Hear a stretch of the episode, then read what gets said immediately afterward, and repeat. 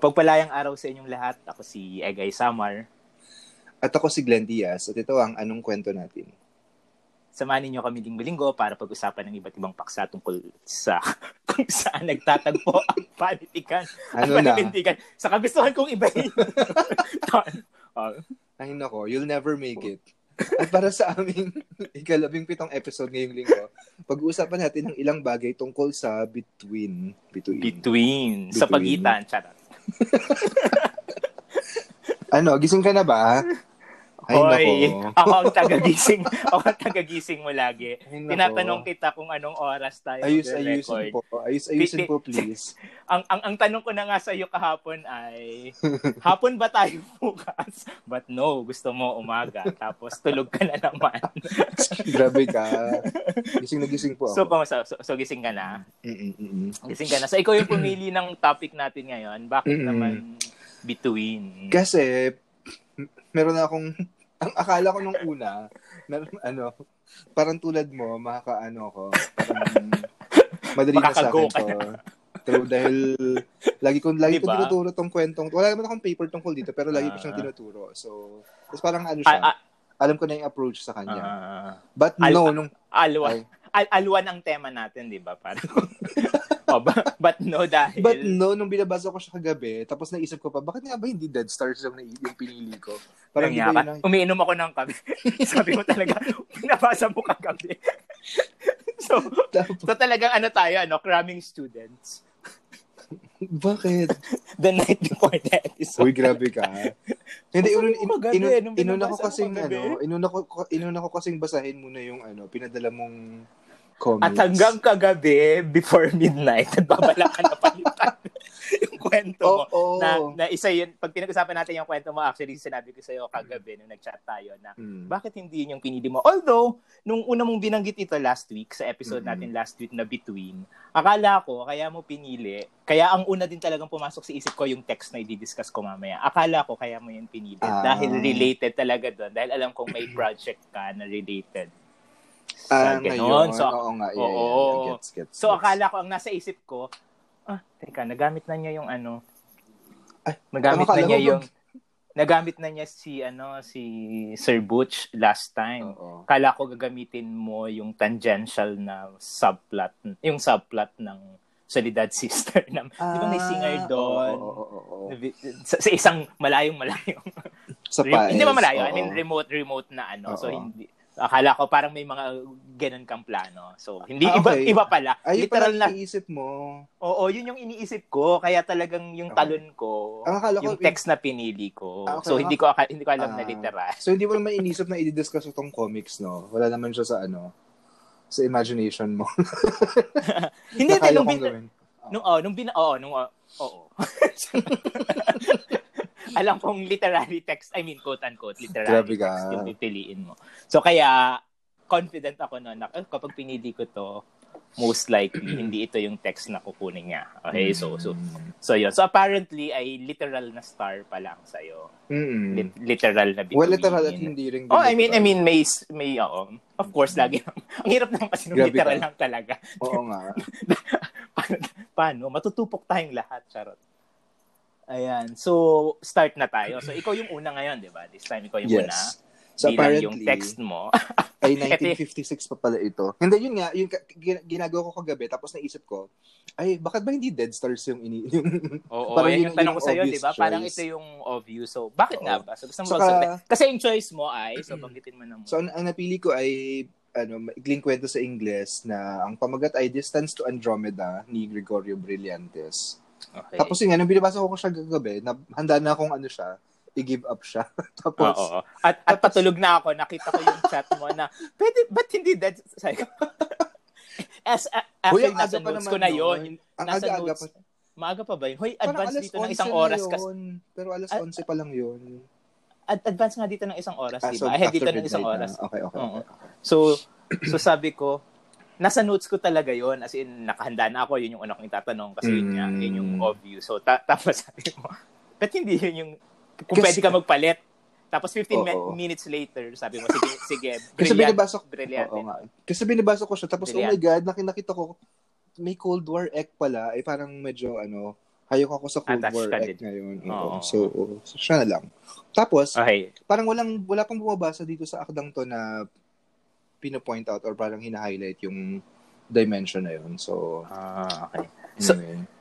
So, so bakit hindi mo ano? I mean, bakit parang siguro dahil talaga dun sa ano, ano dahil dun sa yung familiarity rin minsan, sobrang Hmm. reason para makaligtaan yung mga bagay na Or, oo sa'yo. nga, Charot. yeah. yeah. Or, or, kasi parang sanay na sanay tayong pinapansin yung sobrang litaw, no? Oo. Tapos, mukhang wala na wala si Aling Paz, nakali... Oo. So, yan. Ay, oo nga. So, mukhang wala namang intention si Greg na... Ay, hindi, yung, binabang, yung, yung binabanggit ko na, nakal, na nakakaligtaan natin yung masyadong familiar, yung fact na nawala nga sa isip mo yung Ah, Dead Stars. Nung, Okay. nung, nung, oh. Yeah, yeah. Tapos Dead So- Stars na pala siya. Oo nga. So, Anyway. yan. So, Okay. O game na. pero, pe- pe- pero kung wala ba tong kwento ni Brillantes, most likely Hmm. Dead Stars yung next choice mo. Siguro. Pero kasi naalala ko talagang mahal ko tong medyo gusto ko talaga tong kwentong. Ginamit ko ba yung salitang At, mahal? at, at, ano, at, at, ano yung chat, oo, at ano yung chat ko sa'yo kagabi, sabi ko sa'yo, bakit ang hilig mo sa atinista?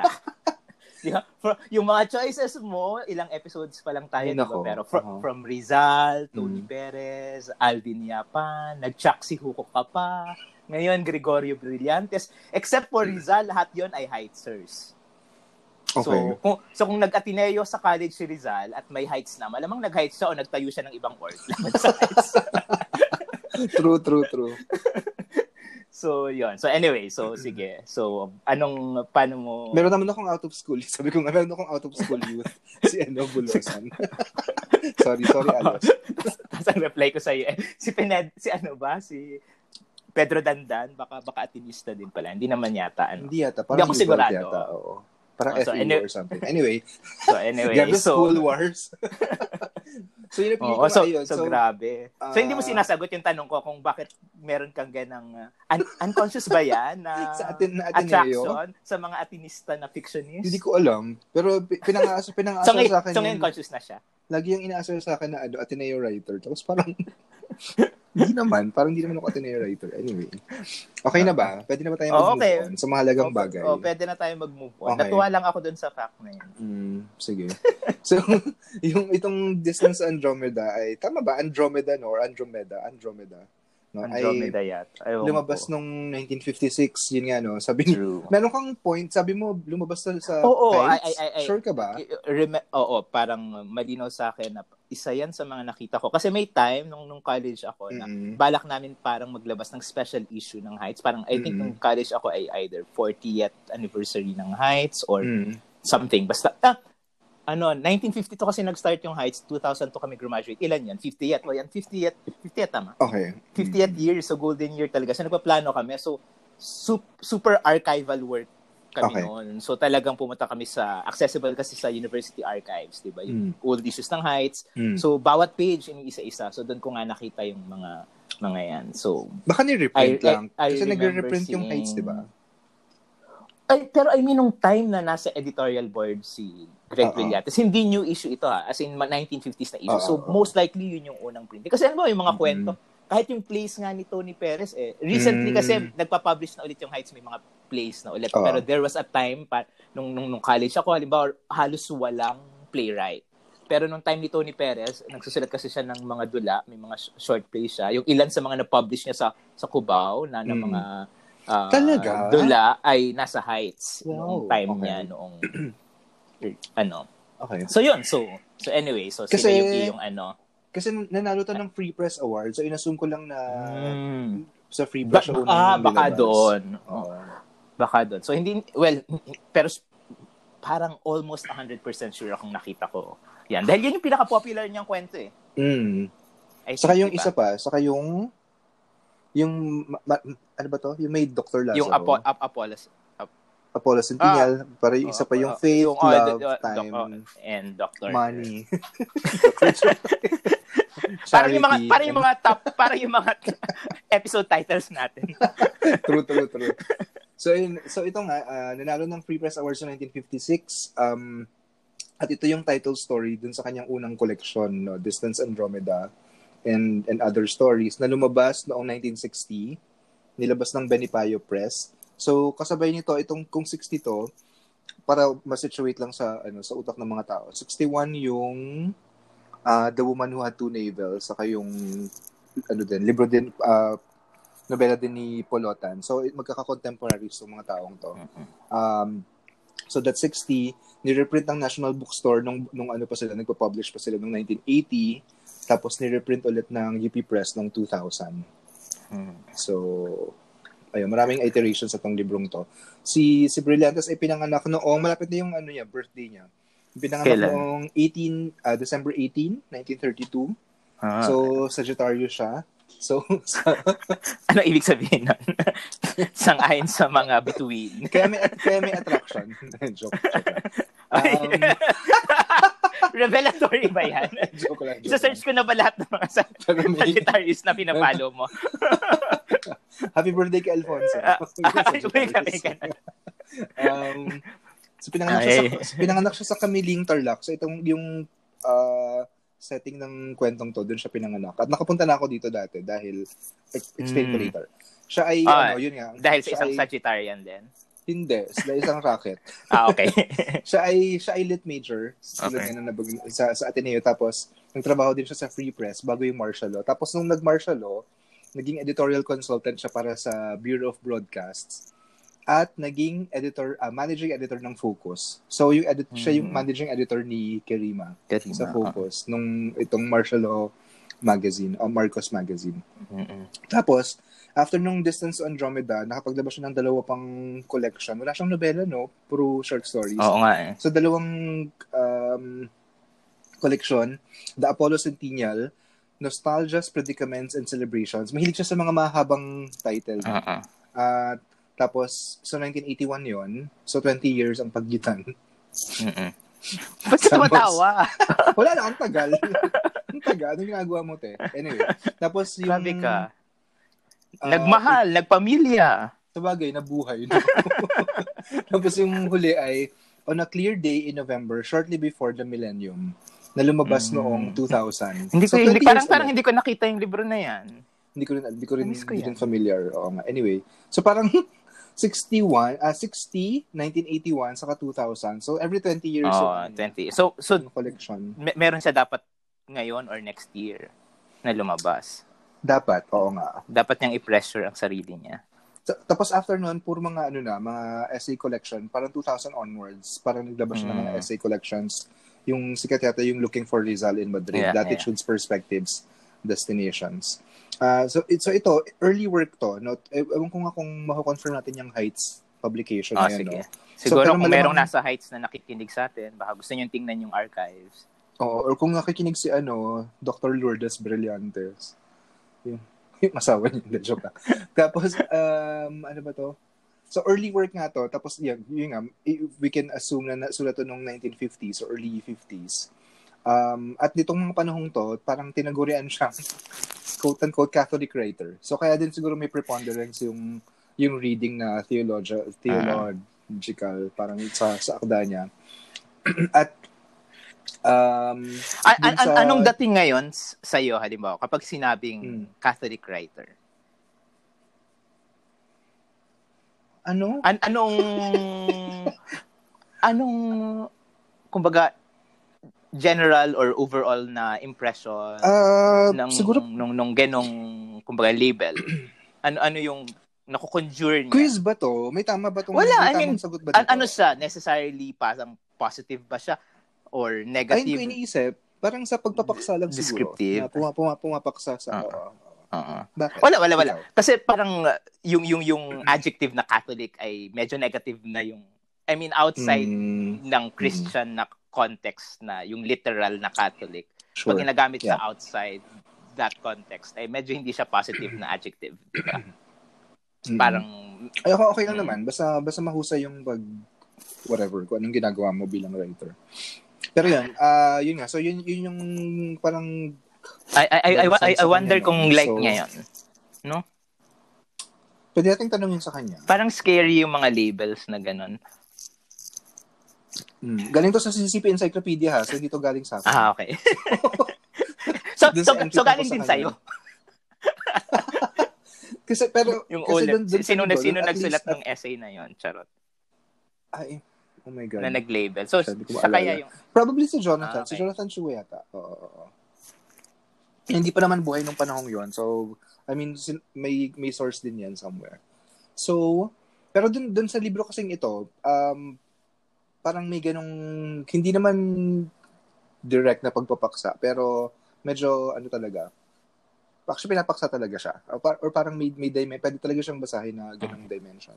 No? Pero, uh, interesting na bilang pinakaunang story nga to, dito din yung pinaka buo pa yung faith nitong ba- nung protagonist dun sa whatever divine design or kasi kung papansinin niyo yung kung maalala niyo yung yung sikat din na Faith, Love, Time and Dr. Lazaro, parang medyo nawasak na yung ganung faith sa sa God.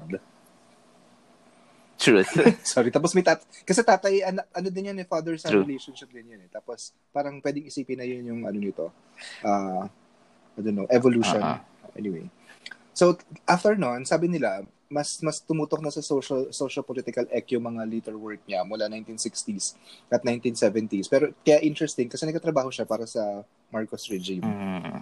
Um, although personally, nung nung binasa ko yung mga essays niya uh, na lumabas nung the 2000s onwards, parang ano na, medyo may weirdness na yung politics niya.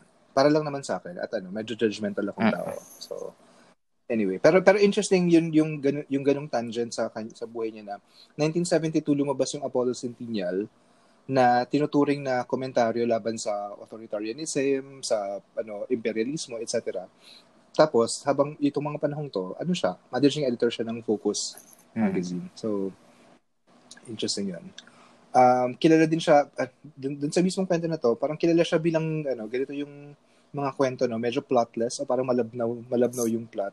So, so dito, um, again, parang wala kang halos mahawakan na plot, no?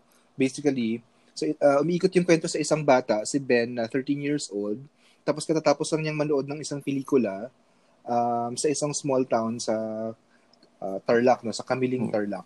Tapos medyo natigalgal siya after nung panonood niya, no. Parang may may something na na bal na, na break sa kanya dun sa sa kanya nasaksihan. At mostly ito ay yung imahe ng kalawakan, ng mga bituin, ng mga planeta, etc. No.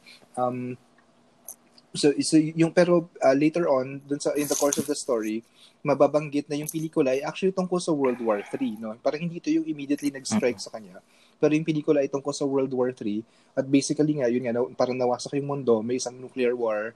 So kailangan humanap ng mga tao ng ng lilipatang planeta. Parang medyo na ano na to no? Gas-gas na tong Mm. ganitong plot no? At at nabanggit na may may spaceship na parang linilisan ng isang ano wasak na daigdig no? May nabanggit na radioactive fires lifeless continents the ruined poisoned countries of man no? So mamaya babalikan natin yung historical na batayan ng mga imaheng to. Pero ah, ang gusto kong puna, ipuna sa ah, sa point na to na interesting sa akin na para kay Ben na 13 years old. So 13 ano to no? Um high school or parang grade 6 Ah. katapos ng grade 6 no? Ah ah, pero dahil nag-Ateneo High kung nag-Ateneo si si Greg baka may grade 7 pa. Anyway so um in, yun nga parang kung may rupture sa sa consciousness ni ni Ben dahil sa pelikulang to no? Ah, interesting na sabay yung danas ng pag-arok sa dambuhalang kalawakan na to at yung sense ng apocalypse no? Yung katapusan ng mundo na na lumawak yung kanyang sense ng ng universo dahil nawasak yung mundo at wala nang choice yung mga tao kundi lisan yung yung mundong to no? So yun nga sobrang existential ng moment na to para sa kanya. Paglabas siya ng sanihan at habang naglalakad siya pa uwi parang tulala siya talaga siya no? Halimbawa may nakita silang friends. Tapos hindi niya halos makausap hindi, hindi siya halos makausap dahil wala nga siyang parang wala nga siya sa sarili no? Na parang relatable sa akin bilang may tendency na mag-zone out. Tapos ting- tingala din siya ng tingala, tapos tingin siya ng tingin sa ano sa himpapawid, no. Tapos ah, napapansin din niya yung mga yung mga ilaw, napapansin niya yung mga source ng ilaw sa paligid, napapansin niya yung mga mga tunog, no? Ah, at laging laging inihahambing ito ng kwento ni Ben sa mas mga planetaryong source ng mga ng mga ilaw, ng mga tunog, etc. No? Tapos may nabanggit din na ito yung paulit-ulit na magre-recur sa kwentong to. Nabanggit na nagsimula niyang nag, nagsimula siyang makarinig ng isang hum, no? Na parang pawang tunog ng ng universe, tunog ng mga planeta, tunog ng mga bagay. Pero naririnig, naririnig din niya sa kanyang sarili, no? So parang endless na almost geologic na na hum, no? Tapos sa sa simula ay negatibo ang bit-bit ng hum na to, no? Na parang restlessness na dala ng panibagong kaalaman. No? At bahagi ng restlessness na ito, interestingly, ay dahil hindi niya ito maipaliwanag at hindi niya ito maisawika. No? Na parang in- incommunicable, no? na sense of terror at awe. So iniisip ko parang ito yung sublime ek. No? Naalala ko nga si, si Hegel na inilarawan yung sublime bilang aesthetic na nakaranasan batay sa tangkang i-apprehend yung uh-uh. divine. So parang may ganitong may ganitong sense din yun dito, dito sa kwento. Parang may kinalaman din sa wika o expression, no? Yung yung um simultaneous na karanasan niya ng itong big incomprehensible thing na hindi niya maipaliwanag, sobrang hindi niya ma-apprehend, tapos hindi na niya mai mai-communicate, no? parang hindi niya mai-share. No? So talagang ano talaga to, uh, ano ba to? Yung pagkagat sa fruit from the tree knowledge. of knowledge and good and evil act. Hala, parang kato ano din, biblical din.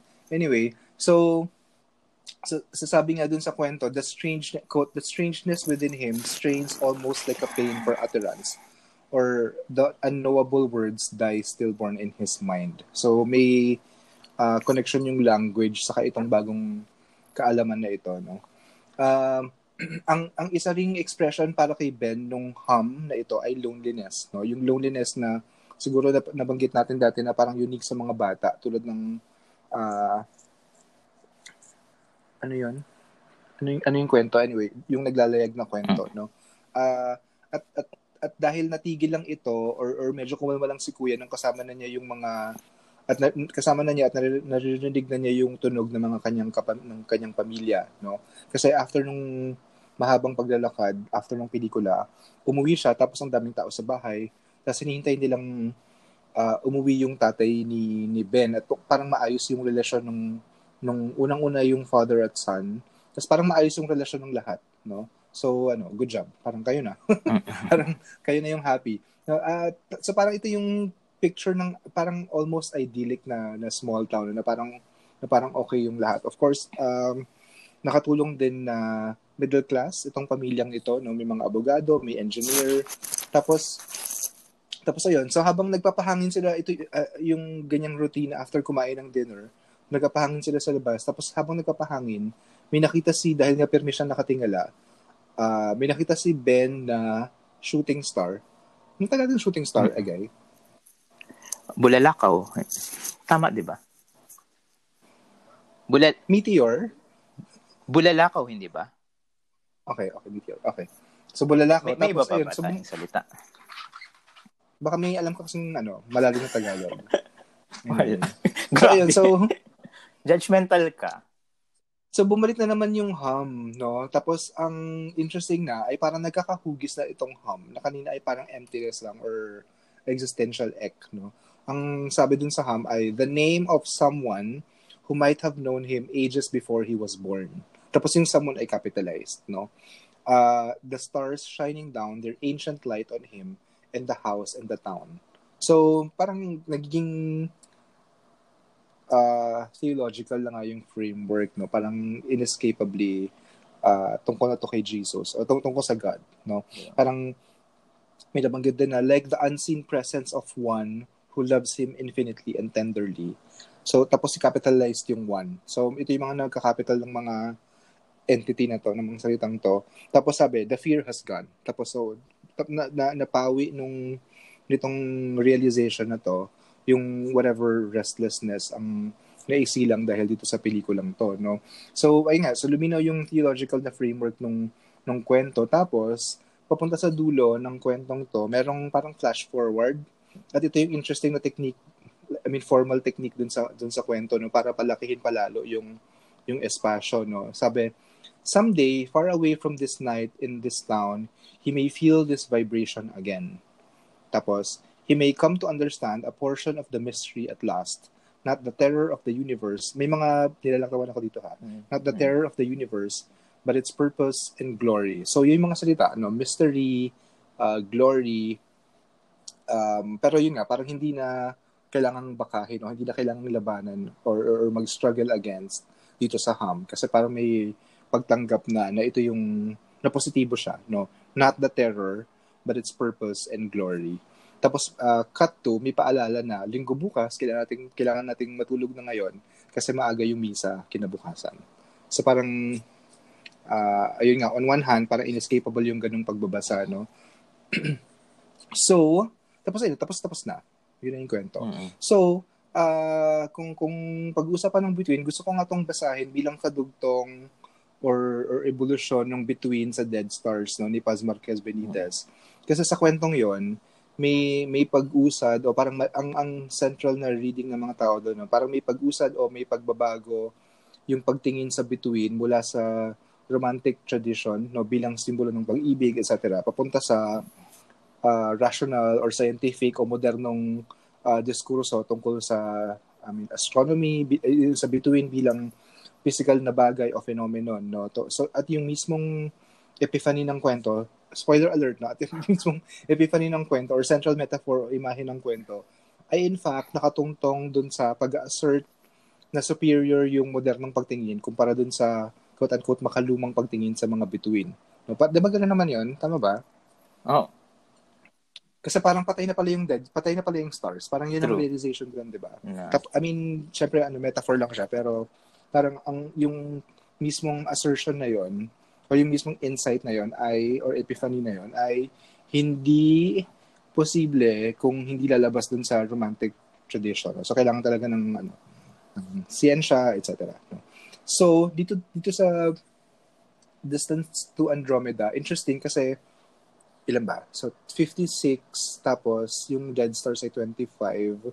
So, 30 years? Ah, So, 30, 30 years later lumabas, parang may slight, para sa akin may slight romantic tradition pa rin yung touring sa between. O at least to the extent na, na tinitignan yung kalawakan bilang bahagi ng nature, no? ito yung, yung romanticism, no? bahagi ng nature, tapos pag pinaghugutan siya ng emosyon, no? bilang bilang natural object. So may ganung uh, on one hand, lalo na nung nabanggit yung terror at awe, uh, ayan din, ano din to eh, parang part nito ng romanticism, diba? Pag, yung pag, pag, pagpa-prioritize nito kumpara sa sa rational na pag-apprehend sa stars o sa space, no? No, gayon pa man, hindi na hindi na puro o parang hindi na ah yeah, hindi na puro, hindi na pure yung pag-alok na ito dahil sa, sa, sa ilang bagay, no? Halimbawa, mediated ng technology ng cinema yung danas ni Ben ng Between o Kalawakan, no? At nabanggit na na si Ben ay ano, cineast, no? Ano ba? Ano ano yung pejorative term sa mga ano, mga film parang film, hindi naman film ba, pero parang si Ben ay lulong sa mundong ito, no? Tapos, ah ina-assume ko rin na napanood, itong napanood niya ay produkto ng American film industry, no? Kasi 50s to, so nagsimula some decades before yung yung industriya yan. So, may mga ganitong intervention, no? Dito pa lang, bago pa tuluyang, I mean, bago pa yung 90s na tuluyang pagdaloy ng mga uh, peli pelikulang Hollywood dito sa sa I mean sa, sa rest of the world no noong 1990s parang entwined na talaga yung yung cinema sa paraan ng pag-imagine no? o kung paano natin ini-imagine yung mga bagay-bagay. No nabag, nabanggit halimbawa sa kwento na yung palabas o yung yung yung pelikula ay tinawag na quote lovely and terrible dream no? Tapos may isa siyang kalaro na parang Philistine yung ano characterization na may sabi nung kalaro niya ay ayaw niya ng mga sci-fi kasi hindi makatotohanan Mhm. ang gusto daw niya ay mga war movies kasi True. makatotohanan yun. So ito yung yung mediation ng cinema sa pagdidikta kung ano yung mas madaling ma-imagine o kung ano yung mas, mas realistic quote unquote. Relate ka doon? Tinanong kita kagabi, di ba? Sabi Wala akong sinasabing i-deny ko. tinanong kita kagabi. Kasi sabi ko sa iyo, ah, Higil ka. yung story na to, at chi- chinek ko din, yung story na to, sobrang ni-remind ako nung Mm. The Star ni Arthur ng Arthur Clarke Ah, na apparently okay. ay 1955 na publish. So most likely ay I would assume na basa at nanalo ng Hugo Prize noong 1956. So so Okay. Ay, so oh around the same, parang same year. So at at I mean Oh, wow. given parang uh, Brillantes' interests, 'di ba? Most likely binabasa niya Mm. itong mga sci-fi Mm. Writers ano nung nung nung, Oh nung mga God, panahon na yun. Hindi mo talaga 'to nabasa before or Hindi, Hindi ka man- actually nabasa ko to sa kasi yung intro to fiction class ng ng ng Ateneo ng time ko. Kasama to sa readings. Mm. Hindi ko alam kung parang may ano kami parang may quote unquote textbook na photocopied lang pero same yung ginagamit ng mga estudyante. So so so, so Mm. kasama to pero yung yung basic uh, plot niya kasi siguro kaya rin sinasama ito kasi Jesuit yung bida. Yung Jesuit na na na, Ay, na, okay. phys- Okay, na astrophysicist tapos supposedly ay may nadiskubre silang uh, parang capsule ng history, record Mm. ng history culture ng isang civilization sa, sa Okay. ibang planeta, malayong malayong planeta, isang very remote na na, na planeta. Tapos uh, so nakita nila oh, very similar sa Earth, ano yung meron doon. Tapos Mm. ang realization doon sa dulo ay na nung nag-end yung civilization na yon, nag-end yon kaya nila itinago yung memory para kung sakali nga may makakakita na ibang civilization. Mm. Nag-end Mm. yon dahil dun sa supernova na it turned out nag-coincide dun sa Star of Bethlehem.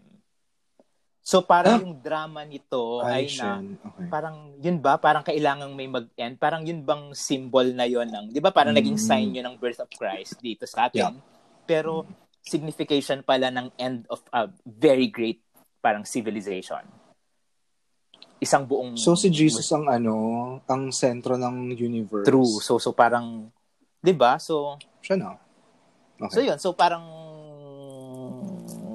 in- ve- very interesting kung paanong Interesting nga, oo nga. quote unquote maki-inspire ito kung kung kung kung tama yung assumption ko na most likely nabasa nito. Pero of course, so, so parang springing from this, parang parang quote unquote ni localize yung parang parang yung Yeah. mismong parang yung mismong film na imagine kung yung film na napanood niya somewhat ay parang Mm. yun yung Ah, take off point niya mula dito Pwede, mula pwede. dito sa kwento na ito. So yung film na napanood ni Ben, 'di ba, dun sa dun dun sa Mm. ano.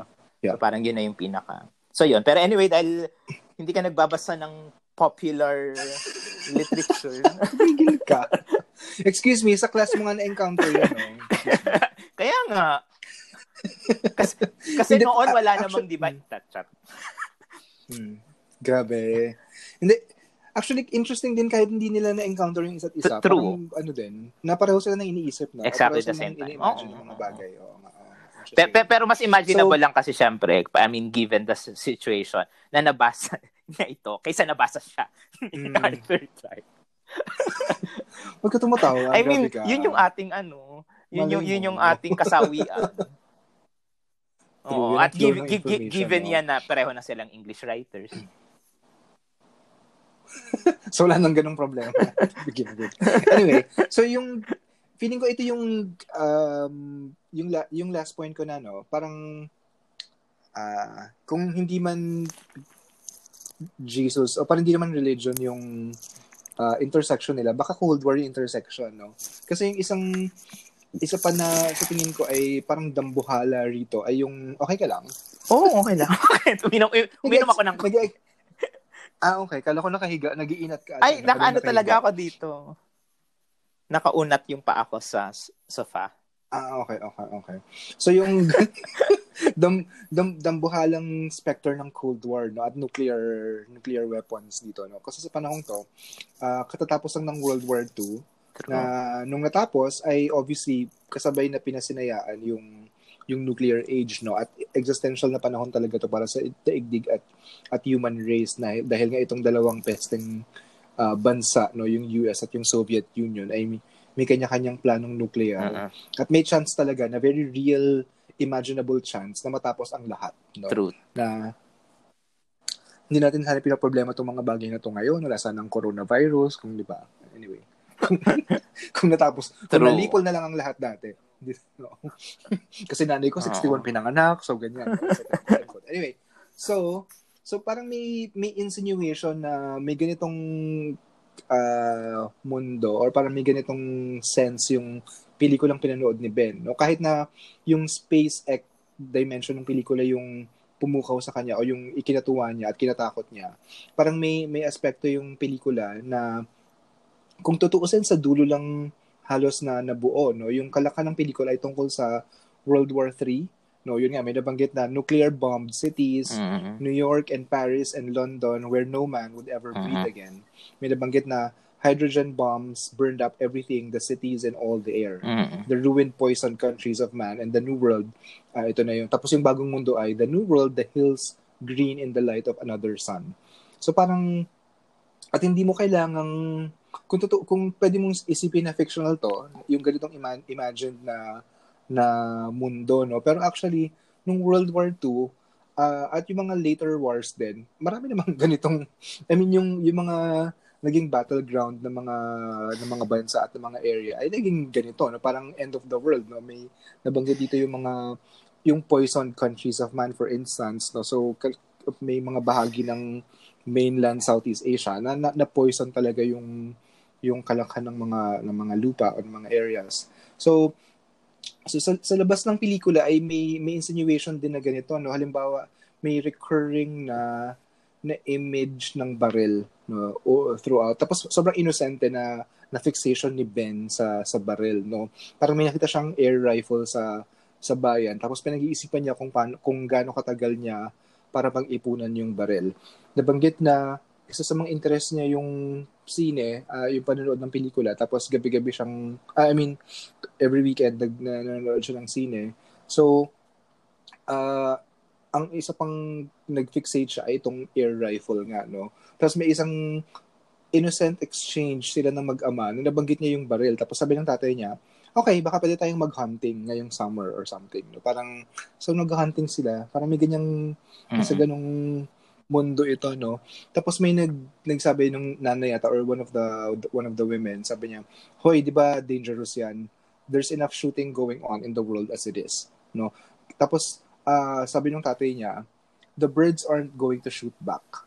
No, so yung ganitong mga parang innocent na exchange, no? Parang parang mababaw, seemingly mababaw na na exchange. Pero actually, ang interesting na sobrang tahimik sa bayan na to. Pero actually, um, as in small town, no, parang tahimik, payapa, etc. Pero actually may may um, danger or may threat no sa sa labas no at ito actually yung medyo characterization din ng Cold War 'di ba parang mm. supposedly parang yung tense na at at at uh, precarious na nakapayapaan no um tapos may nabanggit din na uh, yung naghuhuntahan tong mga friends after ng pelikula, may nabanggit na new swept wing jets that passed over the town during the day. So may mga dumadaan na jet, no?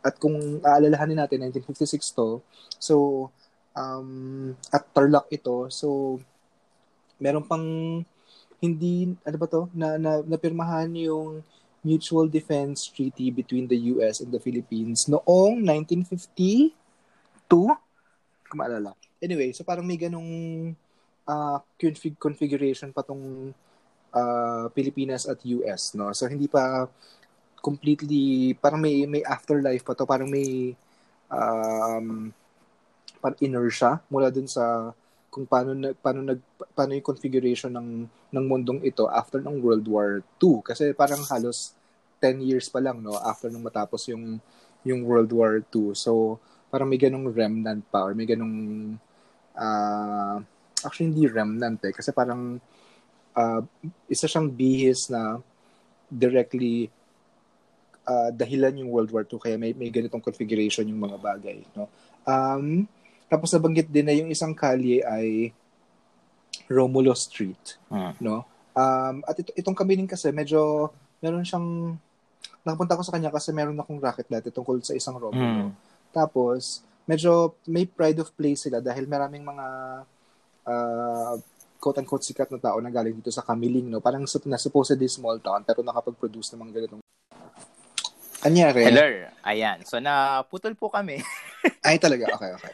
po, hindi ko alam kung bakit, kung ikaw bang nawala o kung ako. So, ayan. Feeling ko so, ikaw, tuloy- feeling ko kumpara sa technology Ganon. ng Pilipinas sa kanang Japan, parang ikaw yung True. likely So, na ako- so, kanina sinasabi mo, so itong uh, project mo sa Ah, okay. Kamiling. So si si Rom, yun nga, parang itong bayan na to ay proud dahil small town siya pero nakapag-produce siya ng mga taong ito no na actually parang dapat ba kayo maging proud dito. Unang si si Carlos P. Romulo ay taga taga Kamiling. Itong mga Mm. Romulo ay galing Kamiling tapos ang isa pang galing Kamiling ay si General Santos. Anyway, so it may may kasaysayan ng ano tong mga to. May Sin- Sinong General sa- Santos? Nablanko ako. Si General Sinong- Santos, as in yung bayan na General Santos City. Okay, so hindi ko rin tanong. Sorry. Hindi ka ba na, di ba nakapunta ka na ng Jensen? Oo, ah, alam ko yung Jensen, pero hindi hindi ko na pag-isipan kung si, si- sino ba siya. So, tanungin natin si na. Si General Santos ay ah, taga-Philippine Hmm. Army. ah, Siguro Paulino, naman. Paulino Santos. Hindi. Okay, parang commanding. Nakakainis yung nasa taga-Filipino Army. Hindi. Parang, ah, oo. Tapos hindi. Ano siya? ah, bahagi siya ng... World uh, World War II siya na person or World War One? World War II. Mas alam ko may kinalaman siya pagsas- sa pagsasettle ng ng bay. So parang kasama siya dun sa Okay, sa sino man settlement. siya. Okay. Kasi nag ni-resettle to, 'di ba? Kaya kaya So- so- so- to. Okay, so hindi natin siya kilala. Napagkilala ko siya. Anyway, si Jensen. Pero Ayan. parang posi- ang iti, yung narrative egay na parang positibo supposedly yung pagtanaw sa kanya dahil ano siya, 'di ba? Parang yun nga, ah, general, etc. No, pero actually ay ano siya, kasangkapan siya ng pag pag yung resettlement program sa well, na misleadingly Hello, called resettlement program kasi may mga kaya, hello, san, san, san, ano bang role? Ha? Ano bang role ng military in the first in the That's first true. place? Totoo naman Diba? yan. Oo nga, tama. Yung ganun ka-basic, no? Pero, I mean, ah, tapos si, si, tapos si Carlos P. Romulo, na general din ng ng US at, at Philippine Army, kahit na mas kilala siya dun sa kanyang UN EC, no? At, at, at ah, kasama siya ni MacArthur nung, nung mga panahong to. At nitong ah, 1950, ah, parang post, shit. Anyway, after ng UN assignment kasi niya, si Romulo ay naging ambassador sa Estados Unidos ng ng Pilipinas. Ah. So ayun, so pa- ang ang interesting na um yung idea ng kalawakan at mga bituin sa kwentong to ay parang hindi man hindi man yung physical na na mga object o pero yung kung paano sila ini-imagine ay mediated ng ganitong kasaysayan, no? Um, at kaya interesting yung nabanggit mo na, na similar na kwento kasi parang yun nga, no? Na ang pag imagine natin sa mga sa kalawakan ay um, parang contingent on yung pagkasira nitong mundo. parang ganun, no? True. Yung, at, at yung itong mga lagi nang ginagawa na yung disaster movies na 'di ba yung yung famous uh, Zizek quote tungkol sa ang hirap i-imagine ng ng o parang mas madaling mag-imagine ng katapusan ng mundo kaysa sa katapusan ng kapitalismo no at um, kung kung i situate mo yan sa sa Cold War parang ganun nga no na um, halos nalilimutan natin yung ugat ng Cold War bilang tagisan o parang tunggalian ng ng mga uh, theories of development, political, economic system. Hmm. At ang, ay, nalabas ko ba yung basura? Anyway, so, at, uh, ang, ang, ang, nai- ang, na, ang, na, titira na lang sa atin ay ang imahinasyon na patapos na yung mundo, no? O parang, or posibleng magunaw yung mundo. At hindi natin na, parang medyo nalilimutan siguro minsan na itong pagkagunaw ng ganitong mundo ay dahil lang sa mga Mas in- mas na intense si. Kuya ngayon. Mas mas kailangan niya ang basura mo ngayong oras na. kumatok pa. Wala pang basura. Anyway. So, yun. O ano na nangyari sa ating isang oras? Isang oras na ba? Oh, anyway. O, oh, isang oras na ikaw tayo. Wala pa po. Wala pa. Sorry, sorry. kanina, Kanina na guys. ka- kanina nakat tayo sa 50 minutes na eh. So 55. Sorry, sorry. Yung yung yung yung napili ko na kunwari hindi pa nila alam pero malamang yung nakikinig naman tinitingnan yung description ng ating episode ay isang uh, at tapos ka na ba talaga? Tapos na, tapos na. Or na-tense ka lang sa basura? Hindi, tapos na, tapos na. Ayan. So yung yung yung text ko ay isang uh, very popular text ano sa atin dahil ang dami ng iterations ng text na na ito. Pinaka-popular siguro ay yung pelikula, yung film version ano hmm. nito. Pero yung pinakaunang uh, kumbaga anyo nito ay bilang comics. So sa ating ilang pang ilang episode na tayo 17, 17. na ngayon ano ay ito yung pangalawang comics novels ano ito, pangalawang comics novel na i-discuss ko so yung Bituing Walang Ningning na isinulat ni Nerissa G. Cabral at iginuhit ni Ernie H. Santiago na kailangan kong i-check pero I think kung hindi man kapatid, uh, very likely ay related kay Rod Santiago. So sila naman kasi no, sina Ronnie Santiago, Rod Santiago, so mag magkaka, mag, mag, mag, magkakapamilya. Ano yung first name? Ernie? Uh, Ernie, Ernie uh, H. Santiago.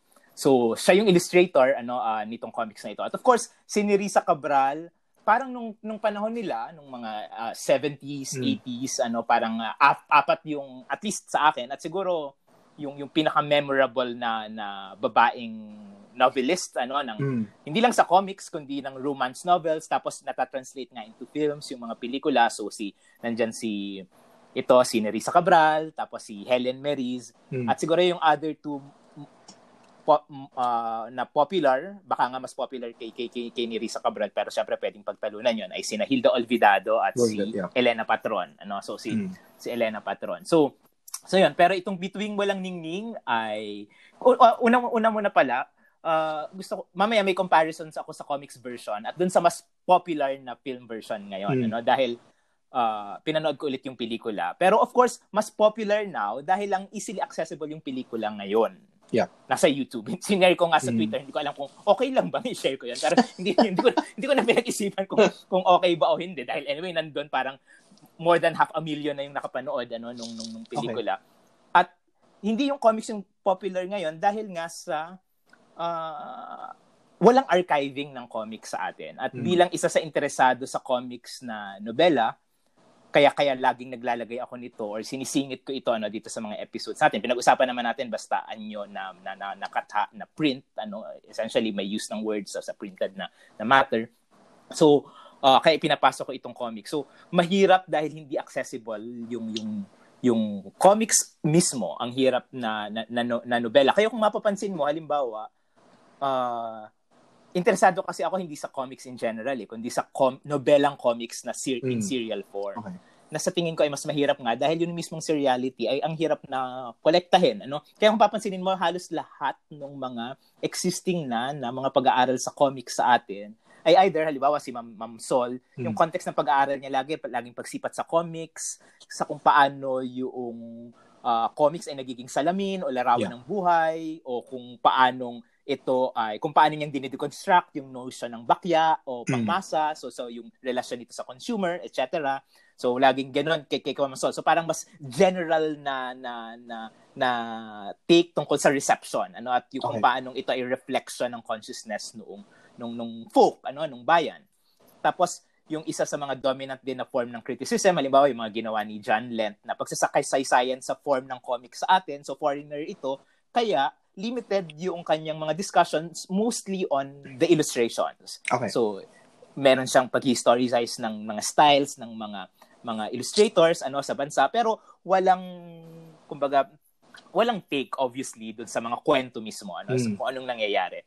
Tapos uh, isa siguro sa mga mas recent ay yung uh, libro. May isang chapter si uh, May Horilia, si Patricia Horilia. Mm t- tungkol sa comics. Pero ang pinagtuunan naman niya doon ay yung material condition ng production at dissemination okay. at consumption ng comics. Ano kung gaano karami yung piniprint paano ito na-distribute so so mga ganun. Pero yung pag-aaral talaga sa formal characteristics ng novel bilang isang form novelang comics bilang isang form parang wala dahil nga ang hirap ng access dun sa mga text. At okay. ito yung, challenge mo kasi ako last week, di ba? Gusto ko lang, so, hindi ko rin naman to pinagandaan talaga ngayong week na to. Pero ibig sabihin, ang laking time noong halos tatlong taon noong simula 2003 hanggang bago ako pumunta sa Japan dahil nga bilang ako kasi yung sa School of Humanities, kaming dalawa ni Father Haveliana, yung unang binigyan ng tinatawag na RCW faculty, Research and Creative Work faculty status na uh, parang six units lang ituturo namin every year. Mm, okay. Tapos research na at, at writing yung iba. So, comics yung Grabe, kayo, ko kayo ng noon. contemporary ni Father Rene Haveliano. Oo, so sobrang happy ako noon nang nabigyan ng grant kasi 'di ba parang feeling mo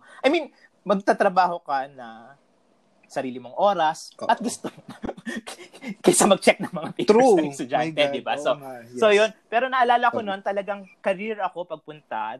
Nung una nga 'di ba nakwento ko dati na talagang tum- tumitingin ako sa mga eBay, sa mga Mm. ganan. Hanggang sa finally meron akong nakilala na isang comics collector, yung family nila. Nabanggit ko rin yata ito in passing before na uh, nangongolekta ng comics tapos sa Pampanga meron silang at ito nga na-acquire na ng Ateneo yung yung ano nila yung comics nila uh, through me. So kinonect ko sila sa Ateneo para bilhin ng Ateneo yung collection. Pero nung bago yon nung hindi ko pa alam na posible pala yun kasi kinausap ko lang si Von Tatanes noon na director Mm. ng uh, Rizal Library. Parang binebenta nila to baka pwedeng kunin na ng Ateneo ano. Pero before noon parang yun nga almost three years akong nagpapabalik-balik at least once or minsan twice a week. Tapos natutulog ako din. Nagsasogo na ako. Sa, sa kasi yun yung pinaka-okay na tuluyan Alam na. Alam na, na. na, na overnight. So kung may nakakita po sa akin sa Dao sa Sogo, so I wish na ano. Uh, Tas may hindi ako salamin. nag-iisa, pero May salamin sa sadly kisame. nag-iisa. Oo.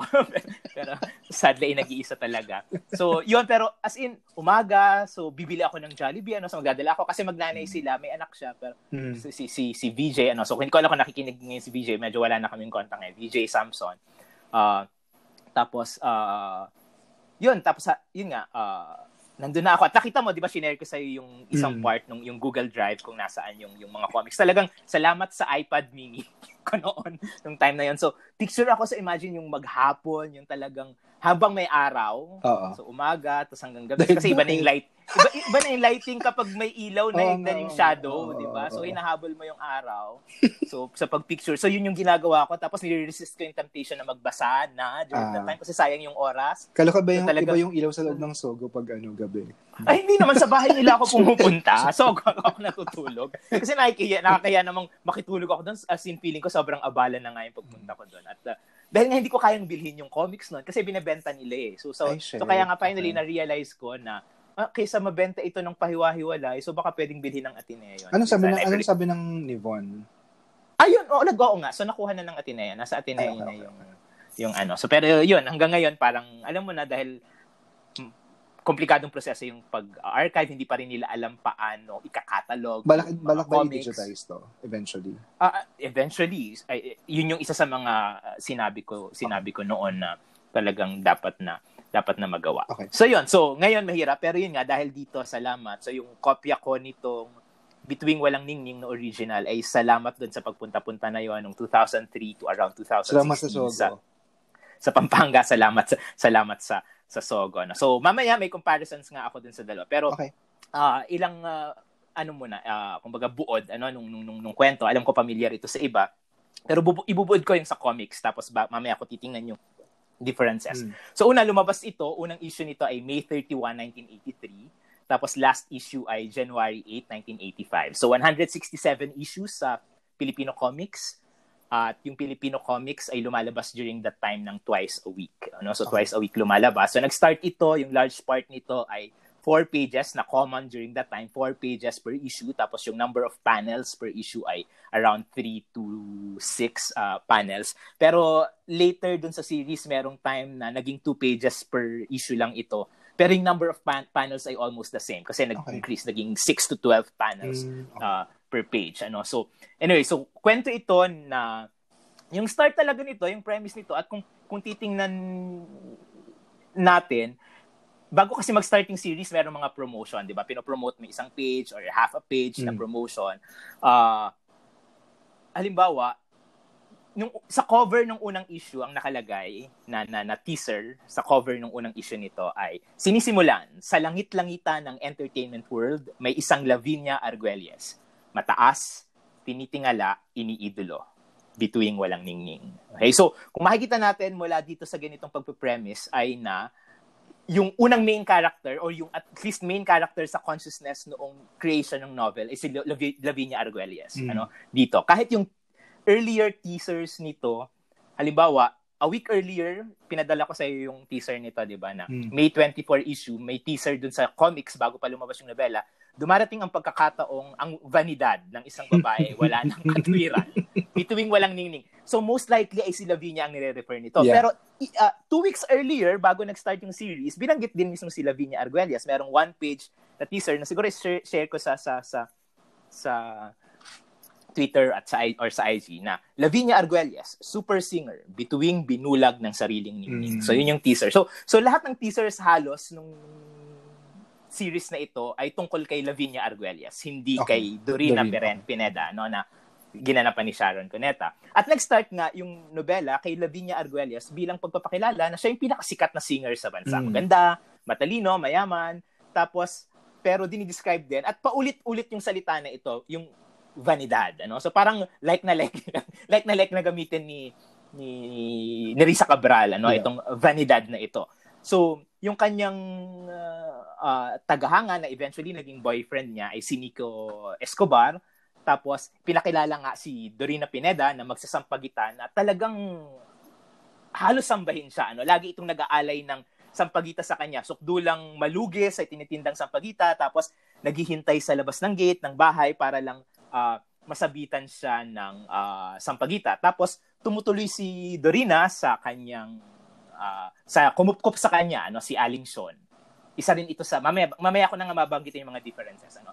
So si Aling Sean uh, kumupkup sa kanya na at sinasabihan siya lagi na ano ka ba naman uh, haling na haling ka diyan kay kay kay kay Lavinia napapabayaan mo na yung pag-aaral mo graduating si uh, Dorina rito uh, yumao na yung ina niya supposedly kaya nga siya naiwan kay kay, kay Aling Sean na hindi talaga nila kamag-anak nakita lang sila tapos na lumawas ng Maynila tapos kinupkup nga tapos namatay sa sakit yung uh, uh, ina ni Dorina. So backstory yon hindi na natin nakita. Yeah. So from the start si Aling siya na yung uh, kasama niya na hindi sila again related by uh, blood. Ano kaya uh, buong time ay Aling siya ng tawag niya.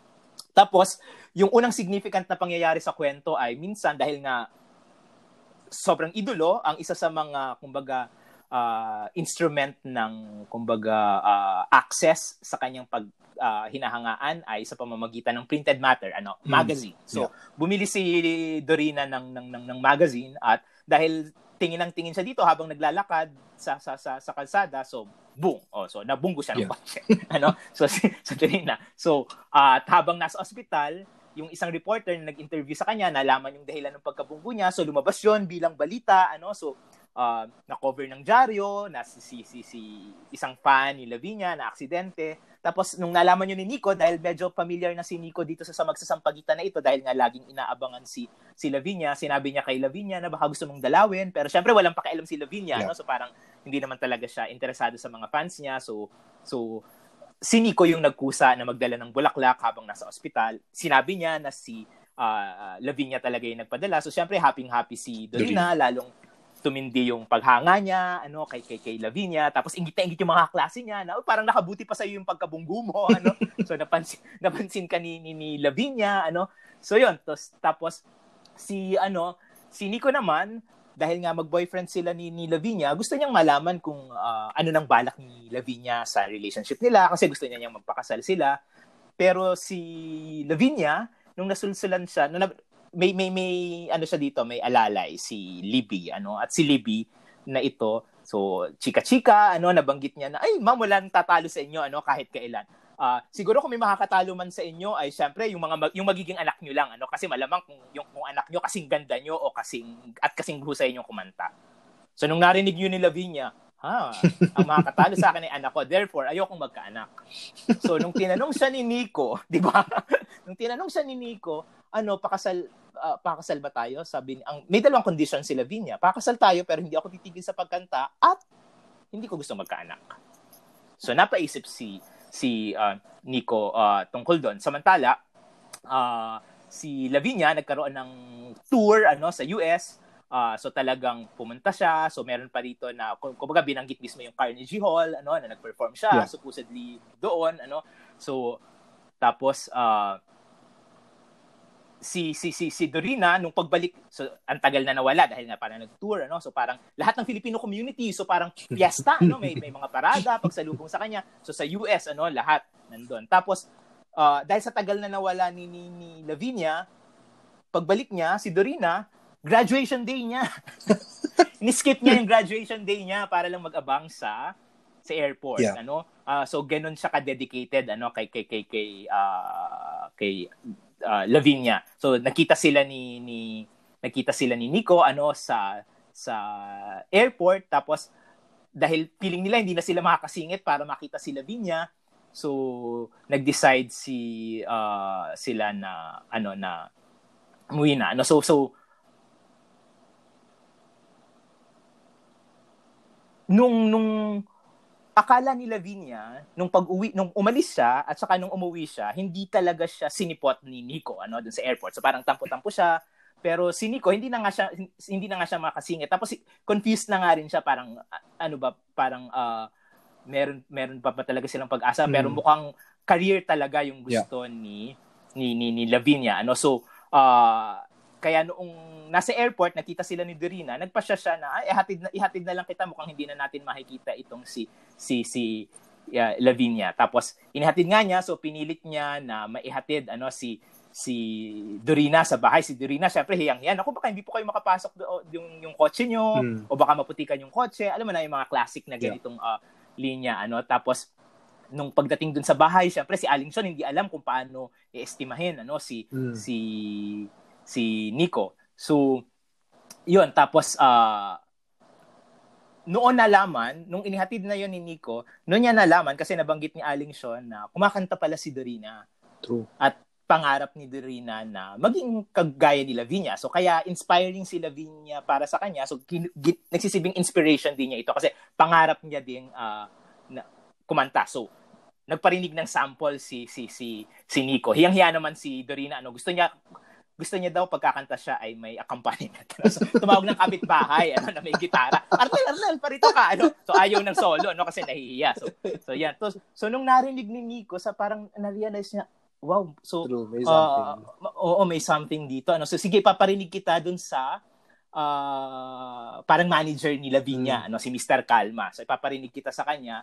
Tapos, ah, pero check na magugustuhan ka niya. So, nung napakinggan nga ni Mr. Calma si, si, si Dirina, wow, ang ganda nga nito, ano, ang galing nito. Pero ang, ang nalaman ni Nico doon ay na may shares na pala si Lavinia doon sa kumpanya. Mm. So, Yeah. kailangan mag-decide din ni Lavinia na tatanggapin si Dorina. So, sabi ni Mr. Calma, kakausapin ko lang si si si, si Lavinia ano tungkol dito. Pero alam na ni Nico dahil kilala nga niya si Lavinia, hindi yun hindi yun papayag. So, nakipag-usap siya kay kay Lavinia, ano, so sinabi nga niya na may nakilala siya na it- ito nga itong fan dati ni ni ni, ni fan ni ni, ni Lavinia na, na, na magsasampagita, maganda, magaling pala yung boses. Pero siyempre ayaw ayaw ni Lavinia ano. So, yun. So na, ibig sabihin na deny ano si Yeah. si Dorina. Pinipilit ni Nico na hindi gusto ka talaga ni Mr. Calma pero nakakahiya daw. So syempre pinapagtakpan pa rin niya si Lavinia dito during this time. Mm. Ah, si Lavinia, may tinanggihan na rin kasi sila na na, na, na ni-recommend naman ng kaibigan ni Lavinia. Pag tinanggap ka, parang nakakahiya ano ah, dun sa kaibigan kung bakit ka tinanggap tapos tinanggihan yung isa. So mga gano'n na gano'n na lang na kwento. So, hindi niya sinasabi kay Dorina na ay si Lavinia yung dahilan. So hanggang sa time na ito si si Dorina ay grabe pa rin yung admiration ano Mm. kay kay kay Lavinia. So sabi ni Nico, ah, sige, ah, ano na lang, parang may kaibigan ako na may-ari ng hotel, kung gusto mo, mag-start ka muna Yeah. doon, ano, na kumanta. Kasi nung una nga niyang marinig si Lavinia, parang, ay, hindi ka pwedeng kumanta-kanta lang, recording star agad, ano, so Mm. kaya nga inilapit kay Mr. Calma, pero na-deny nga doon. So, lumapit doon sa isang kaibigan, ano, si Zosimo. So, kay Zosimo, sabi ay, ay, ang, ang galingan nito, so bibigyan kita ng time sa Rumakit ka hotel. muna. Oo, rumakit muna dito. So, nung una, unang araw pa lang niya, paningit pa lang siya. Siyempre, hindi siya yung main star, pero siya na yung gusto ng mga tao. So, nakakahiya nga dun sa main guest, ano, na parang si Dorina yung hinahana, pero ayaw nang palabasin ni Zosimo si, si, si Dorina kasi nga, insulto dun sa guest, etc. Pero Mm. yun, binigyan na ng panibagong time. Tapos, ito na rin yung time na ah, nag lumipat na ng hotel, ano, si, si, ah, ay, hindi lumipat ng hotel, lumipat na ng bahay, sina Dorina at. Aling Son Yeah. para mas malapit dun sa hotel na, na kung saan siya nagpe-perform.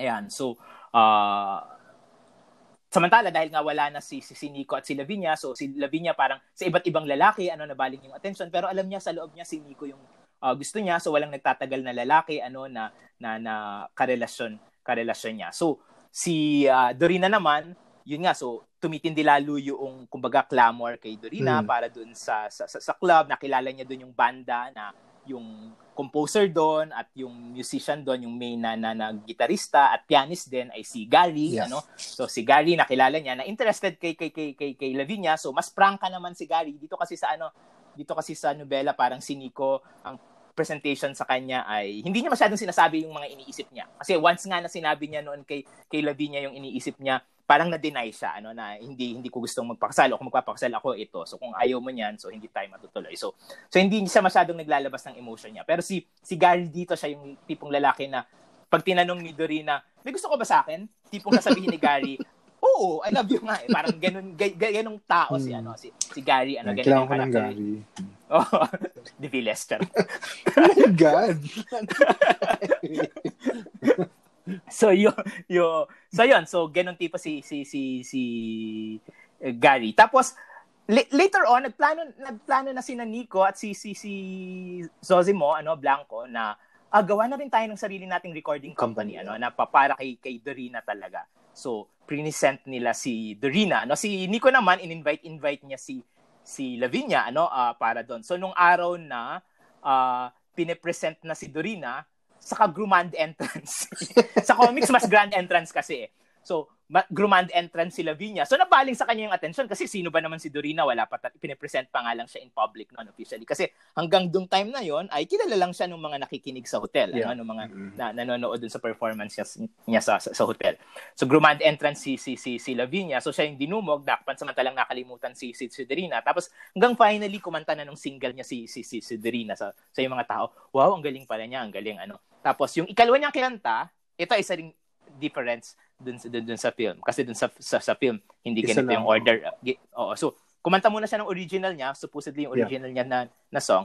Tapos, saka siya kumanta noong supposedly a signature song ni mm. Lavinia. At yung pagkanta niya, ginaya niya talaga yung boses ni Lavinia. So, may mm. intention siya na ipakita na sobra yung admiration niya kay Lavinia mm. na gagay, ginaya niya talaga yung boses. Ano kaya, ah, uh, yun.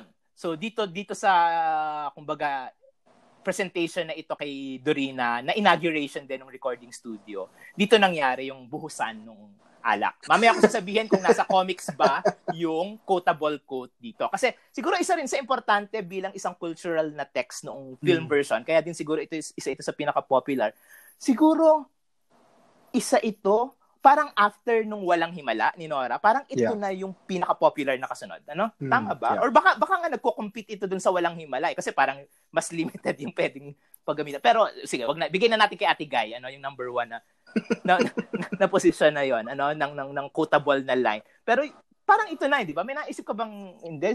So, so yung parang yung line na, na yon ni, ni, ni Sherry Hill. Pero anyway, nasa comics ba yon or wala mamaya kapag dumating ako dun sa sa sa, sa comparisons.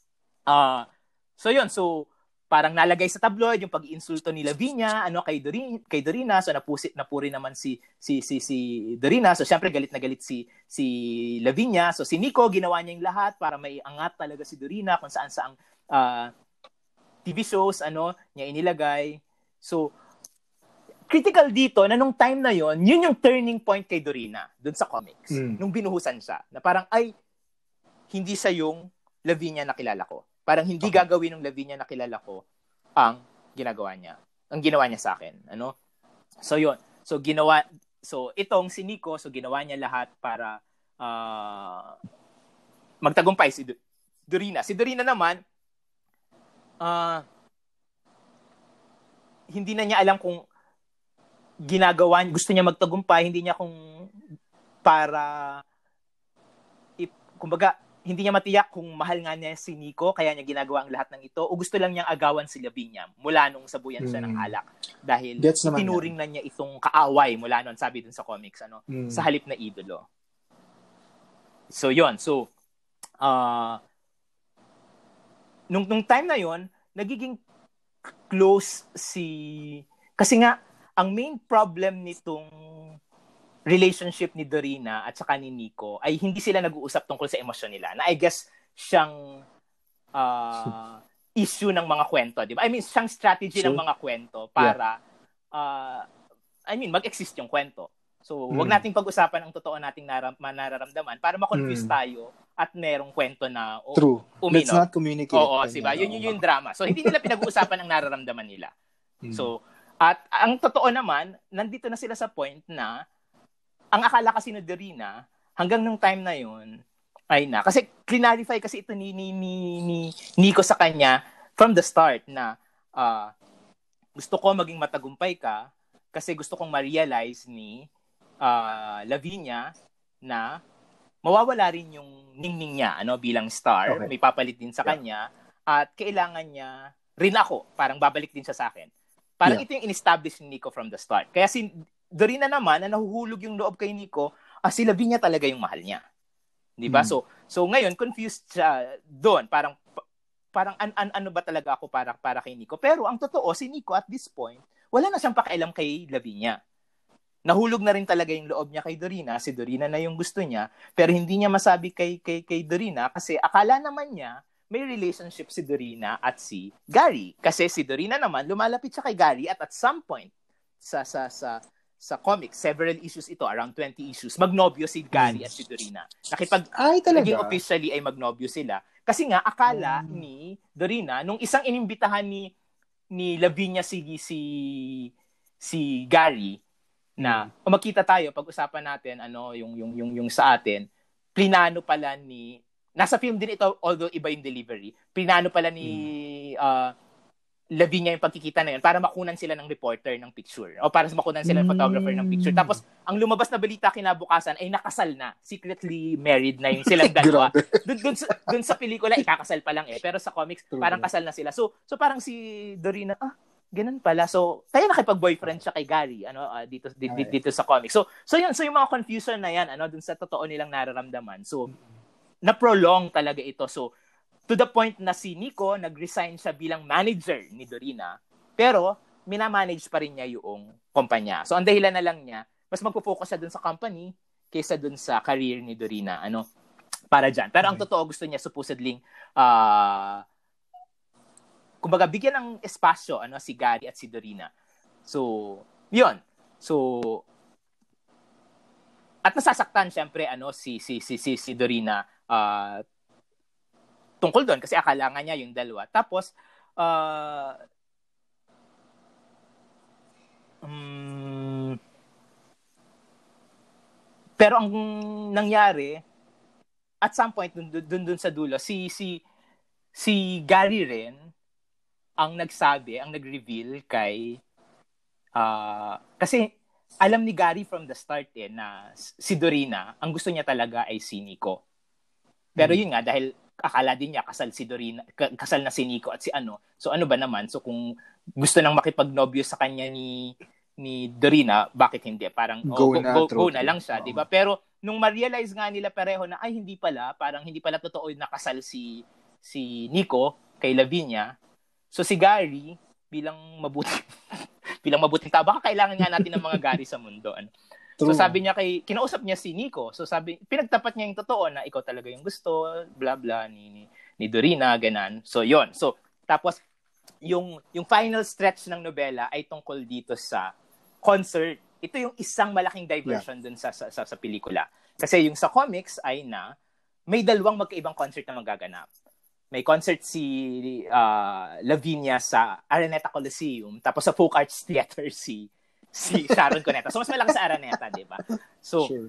uh, so bentahan ano ng tickets, ano, ganan ganan. So uh, tapos uh, in-invite syempre ni Lavinia dito in-invite ni Lavinia si Gary ano na kung pwedeng siya yung mag-compose ng music para sa concert niya. Na syempre tumanggi, tumanggi si Gary, lalong galit na galit si Lavinia.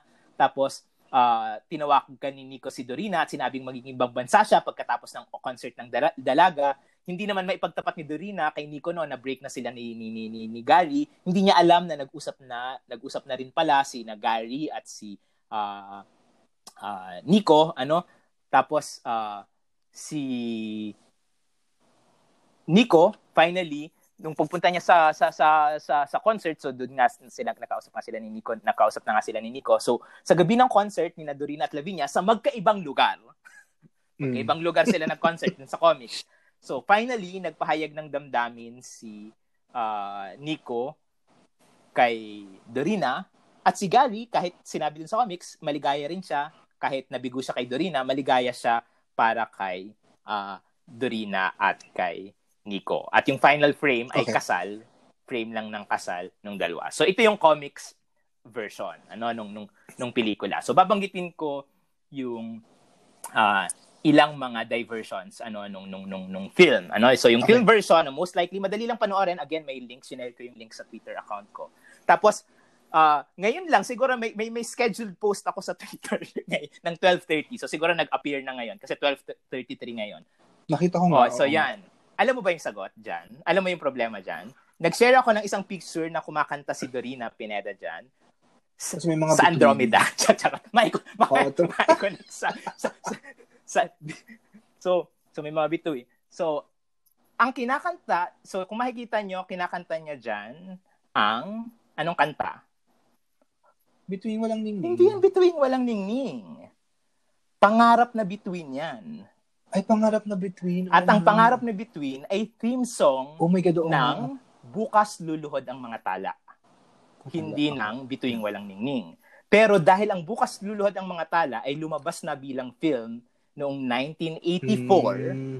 na based din sa nobela ni uh, ni Risa Cabral. So tandem din ito ni Risa Cabral at Ernie H. Santos na lumaba na, lumab, na, luma, may universe, may cinematic na, universe. Lumabas noong 1977 sa Filipino Comics. Okay. Tapos 1984 okay. lang lumabas bilang film, bilang pelikula. Okay. So, nagawa na ni Willie Cruz yung lyrics ano noon. So, available na yung I mean, by the time na sinusulat itong ano, so uh, nung time nung 1984, malamang nung time nung 1984 na nagra-run itong Bituing Walang Ningning, palabas sa sinihan, ang bukas luluhod ang mga tala mm. at very popular na song ang pangarap na Between.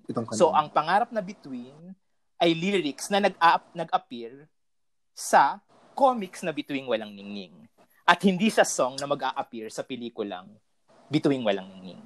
Clear clear ba 'yon? So so merong ganun, ganda, merong ganda, kumbaga relasyon at ang dami pa niyang conflation na. So, bawa, itong conflations na ito, so, so, so gusto ko lang banggitin. Kasi interest, kasi alam mo, ako ay parang, uh, ano, ano, ano, anong tawag natin dito? Closet Sharonian. Closet. kasi yung tita ko, Sharonian talaga.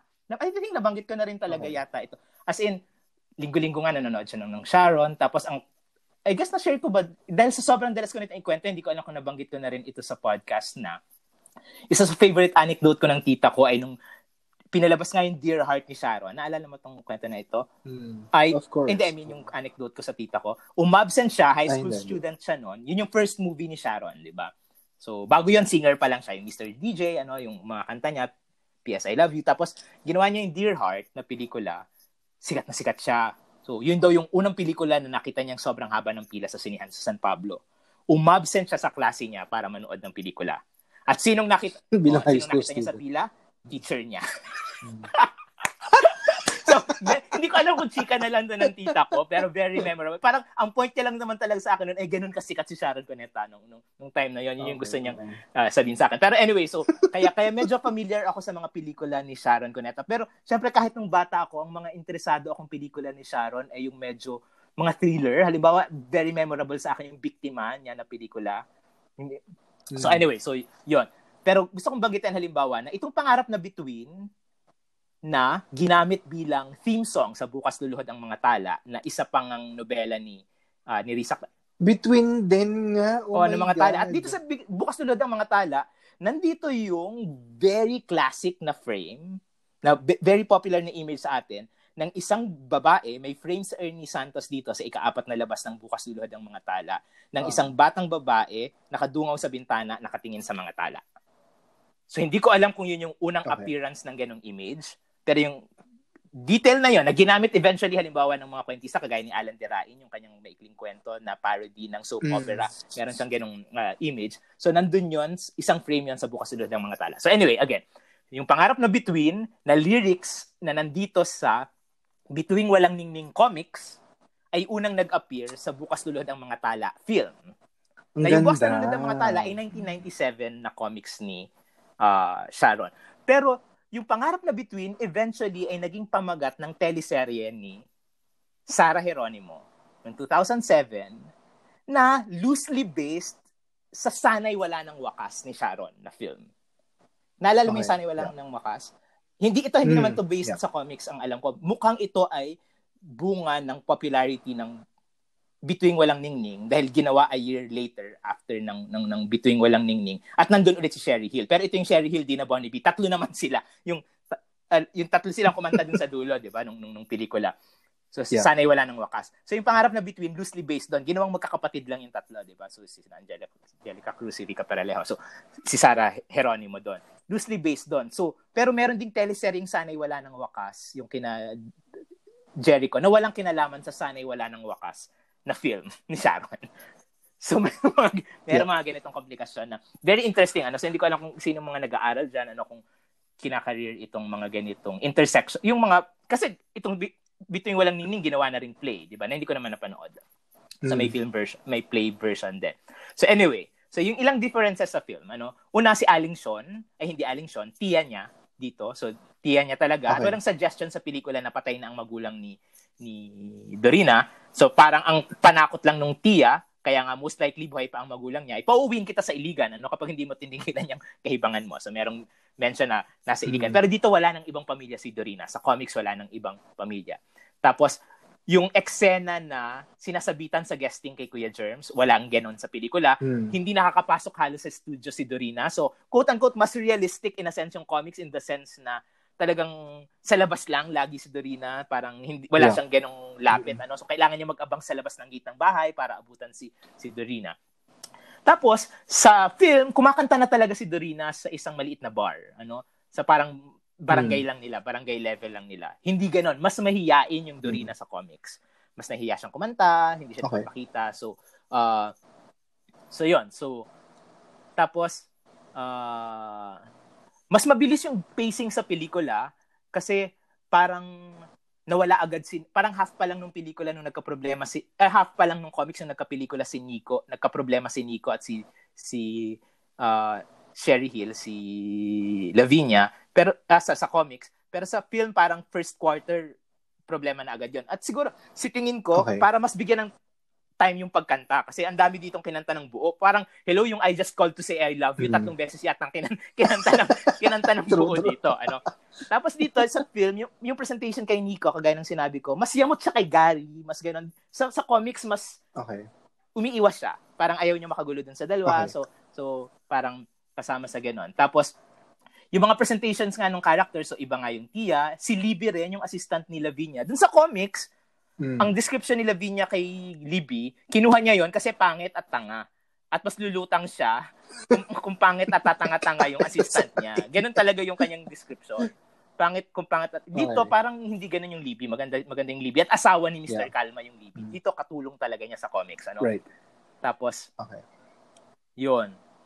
Ah... tapos, sa comic, Ang tagal naman nung ano, kung yung pivotal scene. Ah, ang eh, tagal syempre du- dulo. 'yon ano. Tapos nasa comics ah ah, ang nasa comics nga yung song na pa- pangarap na between ano pero nasa nasa movie din bukod dun sa ginawang between walang ningning na ah, na, na song yung isa sa pinakapaborito kong kanta yung chinat ko yung sana'y maghintay ang walang hanggan. 'Di ba? Pwede ba Okay. tayong pakinig ng sample? Ito ito. Kasi nihanda ko dito. Ikaw. Ay, yung bituing walang ningning. Ito yung sana'y walang hanggan. Mag, sana'y maghintay ang walang hanggan. Na ginamit ka sa Kay Tagal Kitang Hinintay na soap opera. Kay Tagal Kang Hinintay. Na John Lloyd Bea. Ay, ba tayo mag-play? So anyway, so, san, so nandun sa film. Tapos, sa film, magkukwit na talaga sa kumpanya. Hindi lang bilang manager, ano, si Nico. Tapos, yun nga, Hmm. sinabi ko, yung combined concert sa dulo, ano, so, naging combined concert kaysa sa ano, kaysa sa magkahiwalay na concert. Tapos finally, okay. yun ngang uh, yun ngang linya, yung linya ng yung li sinastop ko muna. Yung linya ay ay wala sa comics. At at merong isang article akong nakita na adlib ito na wala kahit sa script. Ang nagsulat kasi ng script ng screenplay ng pelikula is Orlando Nadres na kilala rin nating mahusay na playwright din. Ano. So, uh, so si Orlando Nadres, so wala rin supposedly ito sa script at adlib lang. Kung saan nanggaling o kung paano nang nagmula yung adlib. Pero alam natin na yung proseso din ng filmmaking kahit noon, ang daming mga linya na kung anong maisip ng director, di ba, yeah. so, sa moment na nagsushoot, ay sabihin mo to, mukhang magandang sabihin. So, hindi ko alam kung ang initiative ay kay Sherry Hill, ano. So, So, as in lahat 'yon, pati yung as in yung baliw ang nagsabi, nagsasabi ang ang, ang, ang actual ang, ang actual na linya sa ang actual na linya sa comics ay ito. So, ang nangyari, so pagkatapos ng kumanta ni ni Dorina, lumapit si hmm. si si Lavinia at uh, sabi eh sabi sabi, sabi uh, sabi niya, nung narinig niya si, si Sudrian, natatandaan ko na ang boses niya sa tape na ipinarinig ni Mr. Kalma. A very poor copy of mine. So, yun yung, yun yung may mention ng, yun yung mention ng copy. Tapos, nung lumapit nga, nung pag, pu, pu, pung, lumapit nga si, si Dorina, pagkatapos kumanta, so excited siya, sabi niya, I did it for you, Miss, oh, I did it for you, ba? Miss Arguelles. Ito yung actual uh, quoted lines, ha? I did okay. it for you, Miss Arguelles. So, ang sagot nila, okay. ang sagot ni Lavinia, ito yung quoted line, let me return the favor. Tapos, binuhusan niya ng alak. Yun yung linya. Let oh me return the God, favor. Tapos, lang. ang sabi niya after, buhusan, I never consider mimicry a flattery na baboy ang estilo ko sa panggagaya mo. Yun yung linya sa comics. Ay, maganda rin naman yung ano. No, so, yun. Di ba? So, okay. naiba. So, naiba. Pero, nangyari yung eksena. Pero yung actual lines, kasi syempre, pag okay, inaalala okay. natin ito bilang memorable na eksena, ang ibig talaga natin sabihin yung line eh, di ba? Yung actual line in line itself and you, you'll, you'll never, never make it. it. Di ba? Sige nga, sige. Go Lavinia. yoko, yoko, yoko. At siya, pero nangyari din sa comics yung later on, pagganti ng pagbuhos ni Dorina. Although sa ibang eksena. Okay. Iba, iba yung situation, iba yung mm. situation. Pero nangyari kasi binuhusan din ni ano, 'di ba, na sa sa pelikula sinabi ni Sharon ay amanos uh, tayo, pero gumanti lang ng pagbubuhos si si uh, Dorina. Okay, so yon Uh, gusto ko rin pala dito. Ay, sige, sige, sige. Uh, so punta ako dun sa ilang pang mga, ilang mga mga points ano. Syempre, dahil nga yung bilang isang popular na text, itong comic, so paboritong paboritong gamitin yung mga images na ito, ano ng tala, yung puso, ano mga sa titles ng mga mga, mga mm. nga bago ito, ang may isang nobela na nga si si Nerissa Cabral na ginawa ng pelikula na bukas luluhod ang mga tala, ano.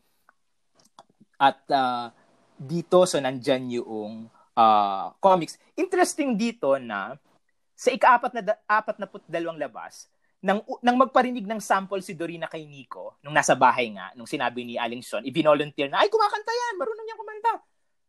Alam ko anong kinanta mm. ni Dorina kay Nico? Ito yung first song ni mm. Dorina sa comic sa version. When You Wish Upon a Star. Yun yung una niyang kanta. At ang nasa isip umano ni Dorina habang umaawit, si Lavinia yung hangarin niyang maabot ito. Ano? Yung nasa isip naman ni Nico nung time na yon, nakahanap na siya ng katapat ni Lavinia.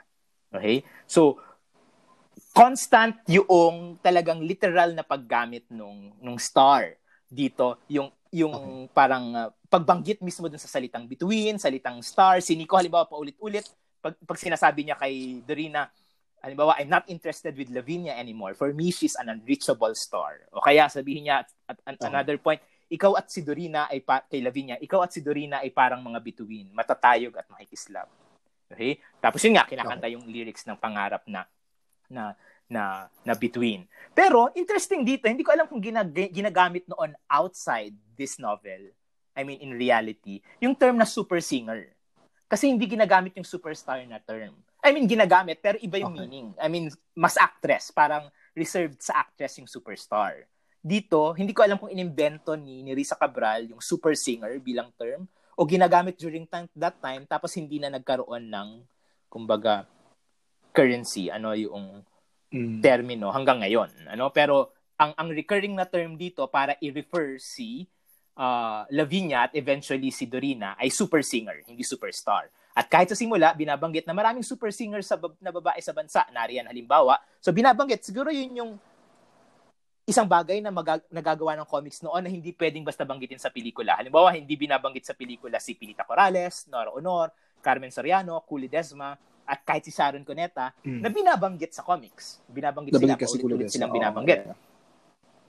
Hindi, eh, tinanong ni Dorina nung sinabi ni Nico, ah, talunin mo si Lavinia, sabi ni Dorina, di ba pwedeng magkaroon ng dalawang super singers? Bakit superstars? Marami. Si Nora, si Vilma, si Sharon. So, nababanggit yun. Again, walang ganitong, kumbaga, recognition ng ah, real reality, ng actual reality outside the film in terms of personalities, Okay. ano, na nag-exist.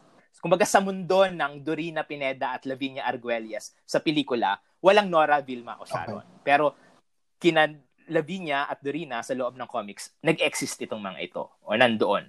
At sa hanay nila bilang su- super singer nga si nandoon nga si uh, Lavinia bilang super uh, singer ano?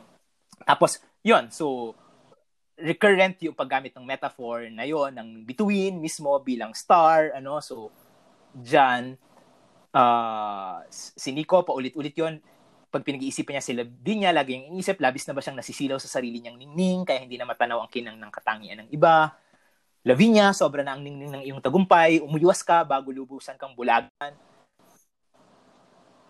Ah, hindi laging maningning ang bituin sa langit, Lavinia. So parang ito yung ah, paulit-ulit na sinasabi ni Nico. Minsan si Gary Hmm. meron din ginong himutok kay kay Dorina. Sabi niya, magi, pag naging kasing taas ka na ng mga bituin, magiging mahirap ka nang abutin. So napakadaling gamitin ng mga ganitong ah, detalye ano. Um, Mm. pero ang gusto kong kumbaga, ang gusto kong i-highlight dito sa reading ko dito ay yung creation ng star dito at i-problematize ito dito sa dito sa comics, lalo na sa comics version, pero apparent din dun sa film, Mm. ay dalawang bagay at parehong related sa character ni Nico. Mm. Kasi isa itong Okay. nobela na although love story ay supposedly tungkol talaga sa career ng dalawang babae. Ah. Si Dorina at si, so tungkol sa kanilang quote quote unquote stardom, ano? So pagiging star, ano, pagiging bituin nilang dalawa. At nandoon si si Nico. Alam mo nung binabasa ko itong comics, ang unang major na concern ko dito, una ay na grabing katoxic ni Nico Talaga? bilang isang character. Ano?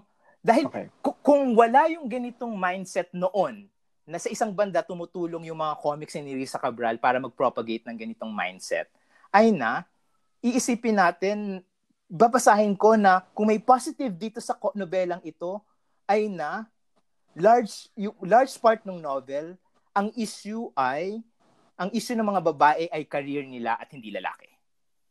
Kung paano sila magiging successful dun sa career nila. Pero tingnan mo, halimbawa itong conversation na, conversations na ito. Sa comics ito ha, si Nico, ito lagi yung insistence niya. Direct quotation, simple lang ang babaeng pangarap kong makatuwang sa pagbuo ng isang tahanan. Isang babaeng walang ambisyon kundi ang mapanatiling buo ang aming pamilya. Oh my God. Toxic For the longest time, genan yung quote-unquote value system ano na ini-insist na positibo. Mm, yeah. Kaya nadi-demonize ang mga Lavinia Arguelles dahil dito. Mm. Ano yung response ni Lavinia at para sa akin kaya dito talaga parang kailangang i-read ang Bituing Malang Ningning sa context ng kumbaga mga bagong parang awareness natin sa gender roles, ano, Sure. sa, sa- at Yeah. iba pa. Si Lavinia, halimbawa, issue number 111, sabi niya sa akin, sabi, sabi niya sa akin, sabi niya, kay- hindi, in fairness to me, ang unang linya kasi ay para sa akin. Ito yung direct quotation kay Okay. Lavinia. Sa- sabi niya, para sa akin, kasi nga yun yung drama ni Nico, di ba? Parang gusto ko ganitong babae. Ang sabi ni Lavinia, direct quote, para sa akin, ang pag-ibig at tagumpay ay parehong nesesidad sa buhay ng isang tao. Power, di ba, si Madam? Nakarelate ka ba? ako hindi na ako okay na ako sa pag-ibig kasi. Ay, so, so, so, ikaw si Nico. So si Nico kasi sinagot si Lavinia. Sabi True, sabi true, ni toxic. sabi ni Nico, para sa akin, mas dapat pahalagahan ang pag-ibig. Ang sagot ni Lavinia, hindi nga kasi nagpapaatalo si Lavinia, maramot ang pag-ibig mo. Mm. Yun ang sabi niya kay Nico. Sorry, sorry na. Pero Ay, dito- hindi, pero hindi ko naman ididikta sa iba. O, sa akin, Di ba? So, pero yun, pero yung, tingin ko yung yung yung yung point na yon ano na dito yung Yeah. creation kay Nico at yun yung gustong gawin nung nung nobela ano so whether conscious si ni Risa Cabral I mean conscious in the sense na yung mga implications nito or, or hindi kine-create si Nico na quote unquote mabuting lalaki ano na ganito yung gusto parang kasi yun yung ideal isang tahanan ano may anak etc pero yun nga ang kailangan isa ang magsakri kailangan magsakripisyo si Lavinia. Hindi sila pwede magpakasal kasi ayaw ni Lavinia. Gusto niya career niya. 'Di ba? Demonized yung babae na ayoko magkaanak. Gusto ko Mm. successful yung yung yung, yung career ko. At mahal naman kita, ah, hin- pero hindi kailangang meron tayong anak. Of course, nako-complicate ito kasi nga yung yung yung isang dahilan ni Lavinia kaya ayaw yan, ayaw niya magkaroon ng competition. Pero yun nga, parang anong masama din, ultimately, parang generally, hindi siguro lang sa, specifically sa context na ito, pero generally yung babae na competitive, di ba? Yung mismong idea ng pagtingin Sure. sa babae na competitive bilang necessarily ay evil, ay isang problematic na pagtingin, di ba? Na kapag Mm. babae yung naging competitive ay demonyita kontra bida agad.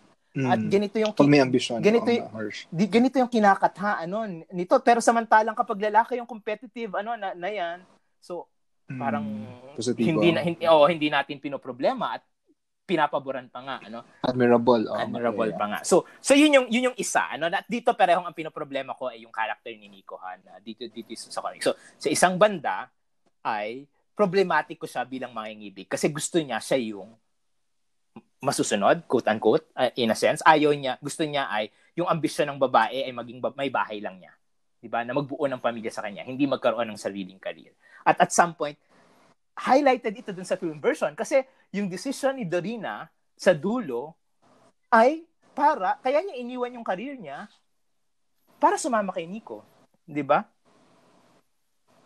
Napaka ano nun? Parang ang daming pwedeng pag-isipan doon, 'di ba? Parang pwedeng ang daming Yeah.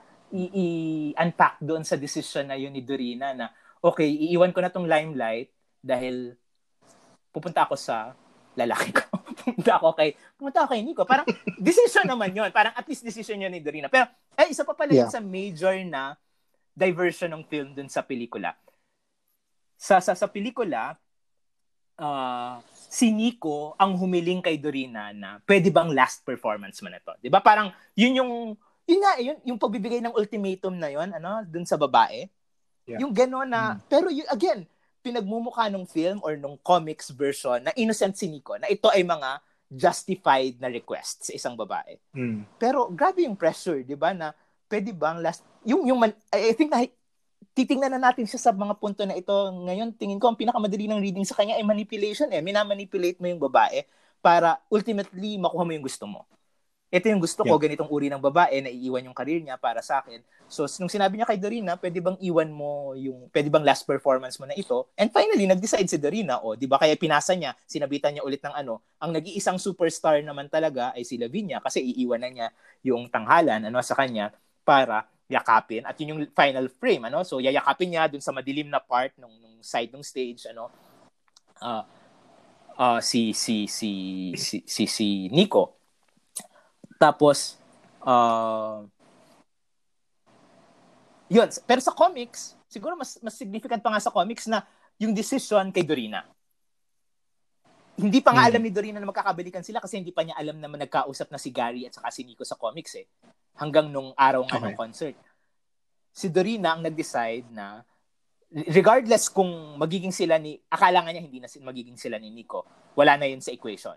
Gusto na lang talaga niya ng quote-unquote mas tahimik ano na buhay. So at least sa comics medyo mas decision niya yung yung part na yon ano? Sa sa sa, sa pelikula Pero medyo may, harsh pa rin. may, may- medyo may push ni Nico ano? Mas mas mas apparent yung hand ni Nico doon. So yun yung yun Okay. yung isang point ano na pro- problem ko kay Nico. Yung ikalawa na mas problem ko dito at siguro mas dangerous na na tingnan dito sa comics. Mas apparent ito sa comics kaysa dun sa pelikula. Kasi pala sa Hmm. pelikula din sa comics kasi magsasampagita siya talaga na traditional magsasampagita na mahirap mahirap na mahirap talaga Mm. na nagsasampagita. Sa pelikula kasi, yung silang magsasampagita, parang ibang level na magsasampagita. sila kasi may sampagitahan talaga na taniman. Ah, Yun yung start, di ba? So, tal- talagang namumuti Ah, sila ng bulaklak ng sampagita. Parang isang malaking negosyo ng sampagitahan ito, yung sa ti- tiya niya, ano. Pero dito Hmm. sa, sa sa comics, talagang mahirap siya na isang pagita vendor, ano. At ano yung significant kay kay Dorina, lalo na sa large part ng comics, hanggang siguro three quarters ng comics ay pinapakilala siya sa atin bilang dalagita. Okay. Kasi high school student nga siya sa simula. Mm. So ang gusto kong problemahin dito ay yung yung notion ng creation ng star bilang grooming at in a sense ay greenum ni Ang bata nga niya. oo nga. greenum ni Nico si Dorina. At medyo problematic 'yan sa context. Sa, sa maraming dahilan, ano? Ah, ngayon, 'di ba lalo na nga kung ganun pala na merong biglang may mga relationships na na-involved na, na iba pang mga interest. Although mahalaga ring banggitin na walang kumbaga quote-unquote sexual act dun sa comics kasi during this time nung lumalabas ito isa sa makikita sa covers ng Filipino comics ay yung paulit-ulit na pagbanggit meron silang nakalagay dyan ito ay pampamilya, hindi pornografiya. Hindi porno ang Filipino comics. As in, nakalagay yun sa cover ha, ng Filipino comics. Meron Mm. ganun pa ulit. Pero yun nga, kung may ganitong relationship, problem, ah, parang isa yon sa mga, parang mga underlying na na Mm. na power relations ano na meron dito. Nakilala niya si Dorina practically teenager pa lang, high school student. Yeah. At nandun na siya. Tapos at some point kaya kailangan banggitin ni, ni, ni Nico nung pinapatanggal niya yung pamumupo sa comics ito, direct quotation. Sabi niya, masyado mo akong pinatatanda. Walong taon lang yata ang tanda ko sa iyo ah. So binanggit so yung ganung Oh my consciousness. God. Okay. Tapos si Aling siya naman, abay bagay na bagay pala kayo ining, parang si Cinderella at Prince Charming. Parang yun yung pag-dissimulate ng comics ano dun sa ganung supposedly problematic ano na relations. Hindi Okay. lang dahil sa age kundi nga dahil sa implied na underage yung isa, ano ah Saka power, isa, mean, tapos yung power relations nga na involved ano Mm. diyan. So so yun, tapos grabe yung sexual joke sa limbawa nung ipakilala si Dorina dun sa Mm. combo ni Nagari. Yung mukhang normal na lang sa atin kasi pumapasok si Dorina sa mundo na puro lalaki yung combo diyan tapos Mm. yung manager lalaki, di ba? Tapos Combo kung- talaga. O combo yung tawag, di ba? yung banda nila. Yung banda, yung banda. oo. So so Nagulat ako. oo naman, di ba? So parang may historical ano naman tayo. Sure, sure. So, eh, so, so ang combo po nun ay hindi meal, although para sa ibang tao Banda, pwedeng meal din banda. siguro. Chos, joke lang po. Grabe. so, yung combo ni ni Nagari, nung nagpakilala sila, 'di ba? Yung alam mo yung parang pang-break ng ice, pero ngayon ay pwedeng Mm. ituring talaga na ah, sexual harassment. Ano, yung yung mga Yeah, yeah. ganong introduction na may mga sexual na undertones, ano na Innuendos. Oo, so- So yun, so yun yung yun yung yung mga problematic. So I guess yun yung kumbaga nung binasa ko ito, sa yun yung gusto kong isa sa yun yung primarily gusto kong ma-address sa ganitong uri ng pelikula na eh, sa ganitong uri ng text na hindi pinoproblematize dun sa text na ito. At yun nga, medyo nawala yun dun sa film. O hindi na, kasi hindi, may isang, I think, nung eksena lang na nabunggo si Dorina, doon lang natin siya nak- nakitang naka-school uniform. Ano, na, okay. na, na, na high school student. Pero dito sa comics, paulit-ulit yung dalagita na term. Okay. Paulit-ulit yung dalagita na term dito sa comics kay Dorina. At na-drop lang yon at naging dalaga nga siya. Nung nag-transform na siya, at interesting pala yung transformation niya. Kasi kailangan nga niyang mag-aral ng mag-English-English. Kasi high school nga lang yung natapos niya. At yung, yung notion na yung marunong makiharap sa ibang tao, sa mga quote-unquote Mm. dissenting tao, at ginagamit yung term na dissenting tao dito noon pa, ay marunong mag-English. So, kailangan niya mag-aral. Umattend siya ng finishing school. Tapos dun sa dun sa film version, wala ito sa comics. Sa film version, paparinig ko, na, na, na, na, napakinggan ba? Ito yung part na nag-aaral siya sa finish, finishing school ng pronunciation. Nakakatawa to. Kaya mo ba to? So, ito. Go. Play ko ha. Now let's have the long A sound. Lake, Lake, rain, rain, agent, agent, ace. Now we'll go to tongue twisters. Peter Piper picked a peck of pickled pepper. A peck of pickled pepper. Peter Piper picked. It's Peter Piper picked din a peck of pickled pepper. Where's the peck of pickled pepper? Peter Piper picked. Two witches were watching two watchers. Which witch would watch which watch? Can you imagine an imaginary menagerie manager imagining managing an imaginary menagerie? Happy sa akin yung moment. Ganda, ganda. Napanood ko yun. Pero yun, di ba, yung singer siya, tapos kailangan niyang hulmahin yung dila niya, ano? So, so parang sa bosses episode yata nag-appear dapat itong si Dorina Pineda. Pero yun, so, so nabanggit ko lang. Pero ultimately yun nga, yung, yung relationship ng lalaki, babae, sa creation ng star, yung dynamics na yon na alam natin na lagi, mas madalas yun, di ba, na babae yung talent na kinikreate, babae mm. yung star, tapos ang manager yeah. ay lalaki, tapos ganitong sure. manager, kung anong uri ng relationship yung nabubuo sa likod nun, at kung gaano ka-problematic yung mga ganun. Kaya nga lumilitaw yung mga, mga skandalo, ano, na in real life na, mm. na, na, na nalalaman natin sa mga ganitong um, the, the dynamics ano so parang lesser yung ganong case sa babae na manager or kasi ang sino bang popular na babae na manager na nakilala natin si Lolit Solis, 'di ba? No. Lolit Solis. No. Oh. so so wala naman silang naging issue ni Gabby Concepcion. No. well, meron sila malaking issue. So, ayun, take it, take it na ito. Yung nandaya oo. sila, oo nga. So, so yun, di ba? Pero yun nga, kung lalaki yung manager, tapos babae, tapos ganito, pero na, natatabunan yon ano parang ito yung kumbaga mm-hmm. darker na part noong story na hindi ina-address para ma-address yung mas maningning na part ano kasi nga oh, ang nasa limelight nga kasi yung dalawang babae mm. yung rivalry ng dalawa oh. so yun pero so, actually maraming harsh. So yun, pero yan, kaya para sa akin interesting na i-revisit itong mga mga text na ito. At isa sa mga project at pinost ko rin pala na uh, siguro i-share ko sa IG stories ko para may mag-follow sa IG ko. share ko sa IG stories ko yung comics mismo ano. So yung comics mismo, yung serial na Ay, in-upload ko na siya somewhere. Ay, lang yaka. Maawa ka naman sa gabi-gabi kong pagtulog sa Sogo. Charot. Sa Sogo. Ayan. Oh, miss ko na yung Sogo. Oo. Anyway. So, yun. So, ang ano, nung nung February, nanood, ewan ko kung this year lang yung or last year. Basta nanood, nanood kami ng concert ni Regine sa kanya, ano. Ay, ni Sarah. At, ay, Regine at Sharon. Ay, Sharon at Regine. Oo, oh, nga, not Sarah. Uh-huh. Okay, Sharon. Oo. Kumusta? Interesting lang halatang nagpipigil si Regine kasi uh, si ah. Sharon ay ano. Siyempre, ano, Tapos si siyempre siya ang ay... Dorina Pineda ni Sharon, ni, ni, ng Lavinia ni Sharon, di ba? Oo. Pero ang interesting kasi, ano, para may age, may range yung mga edad ng mga kasama ko. Tapos, may mga nabubuhay pag si Sharon na. Tapos may mga nabubuhay pag si Regine na. halimbawa, pero my God, nung, nung kinanta niya yung Mr. DJ, uh halimbawa, parang, oh my God. Pero, pero, can we agree ba na may character talaga yung boses ni Sharon na Mm. mm. If, sobrang personable talaga niya. Sobrang galing niyang, I mean, oo. charisma. So, charisma. Oh, at yung charisma na yan, inabanggit din dun sa comics. Kasi binanggit mm. ni Lavinia na, ay, ano naman siya, bla bla bla. Ganun. So, hindi siya, hindi siya sisikat. Yan, teka, kinote ko rin yung dito. Eh. So, kausap, kausap ni Lavinia si Mr. si Mr. Kalma. Ano, so sabi, mm. pinag-usapan na siya nila yon tapos, ang, ang uh, sabi ni Mr. Kalma, makukuha niya ang simpatya ng masa. Sabi ni Lavinia, so what? Ang nanonood naman ng mga concerts ko ay mga class A na audience. Hindi mga bakya. Ano? Sa- oh my God. Ito ang response oh. ni Mr. Kalma.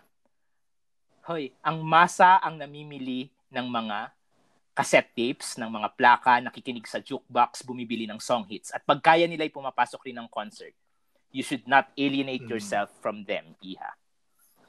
Oh. Ay, tapos may meta, may ganyang meta ta- Tapos later, at ito, later may isang reporter na nagbanggit nung nagbebentahan na ng tickets sa dalawang magkaibang concert. Hoy, mapuwersa ang grupo ni Nadorina, parang Nora Honor siya, dala niya ang siya ng masa. Kasi nga binabanggit niya si Nora rito na, na parang mm. part talaga nung parang bahagi nung very similitude ano nung nito. So so 'yon. So si si si Dorina din, early in the novel, binabanggit niya, bakit po si Nora Honor, pobre lang dati, ngayon sikat na, milyonarya pa, ano. So, so yun. So, ang saya. Oo, happy mag-revisit na nito. Alam doon sa uh, isa kong podcast na ipo-promote ko din. Bala ko next year, may isang season na yung mga adaptation hmm. ng comics. Mga comics na inadapt sa pelikula siguro mag uh, ano ako. May isang season na sila yung mga i-feature ko. Na-inspire lang ako dito sa sa episode natin na ito ngayon diyan.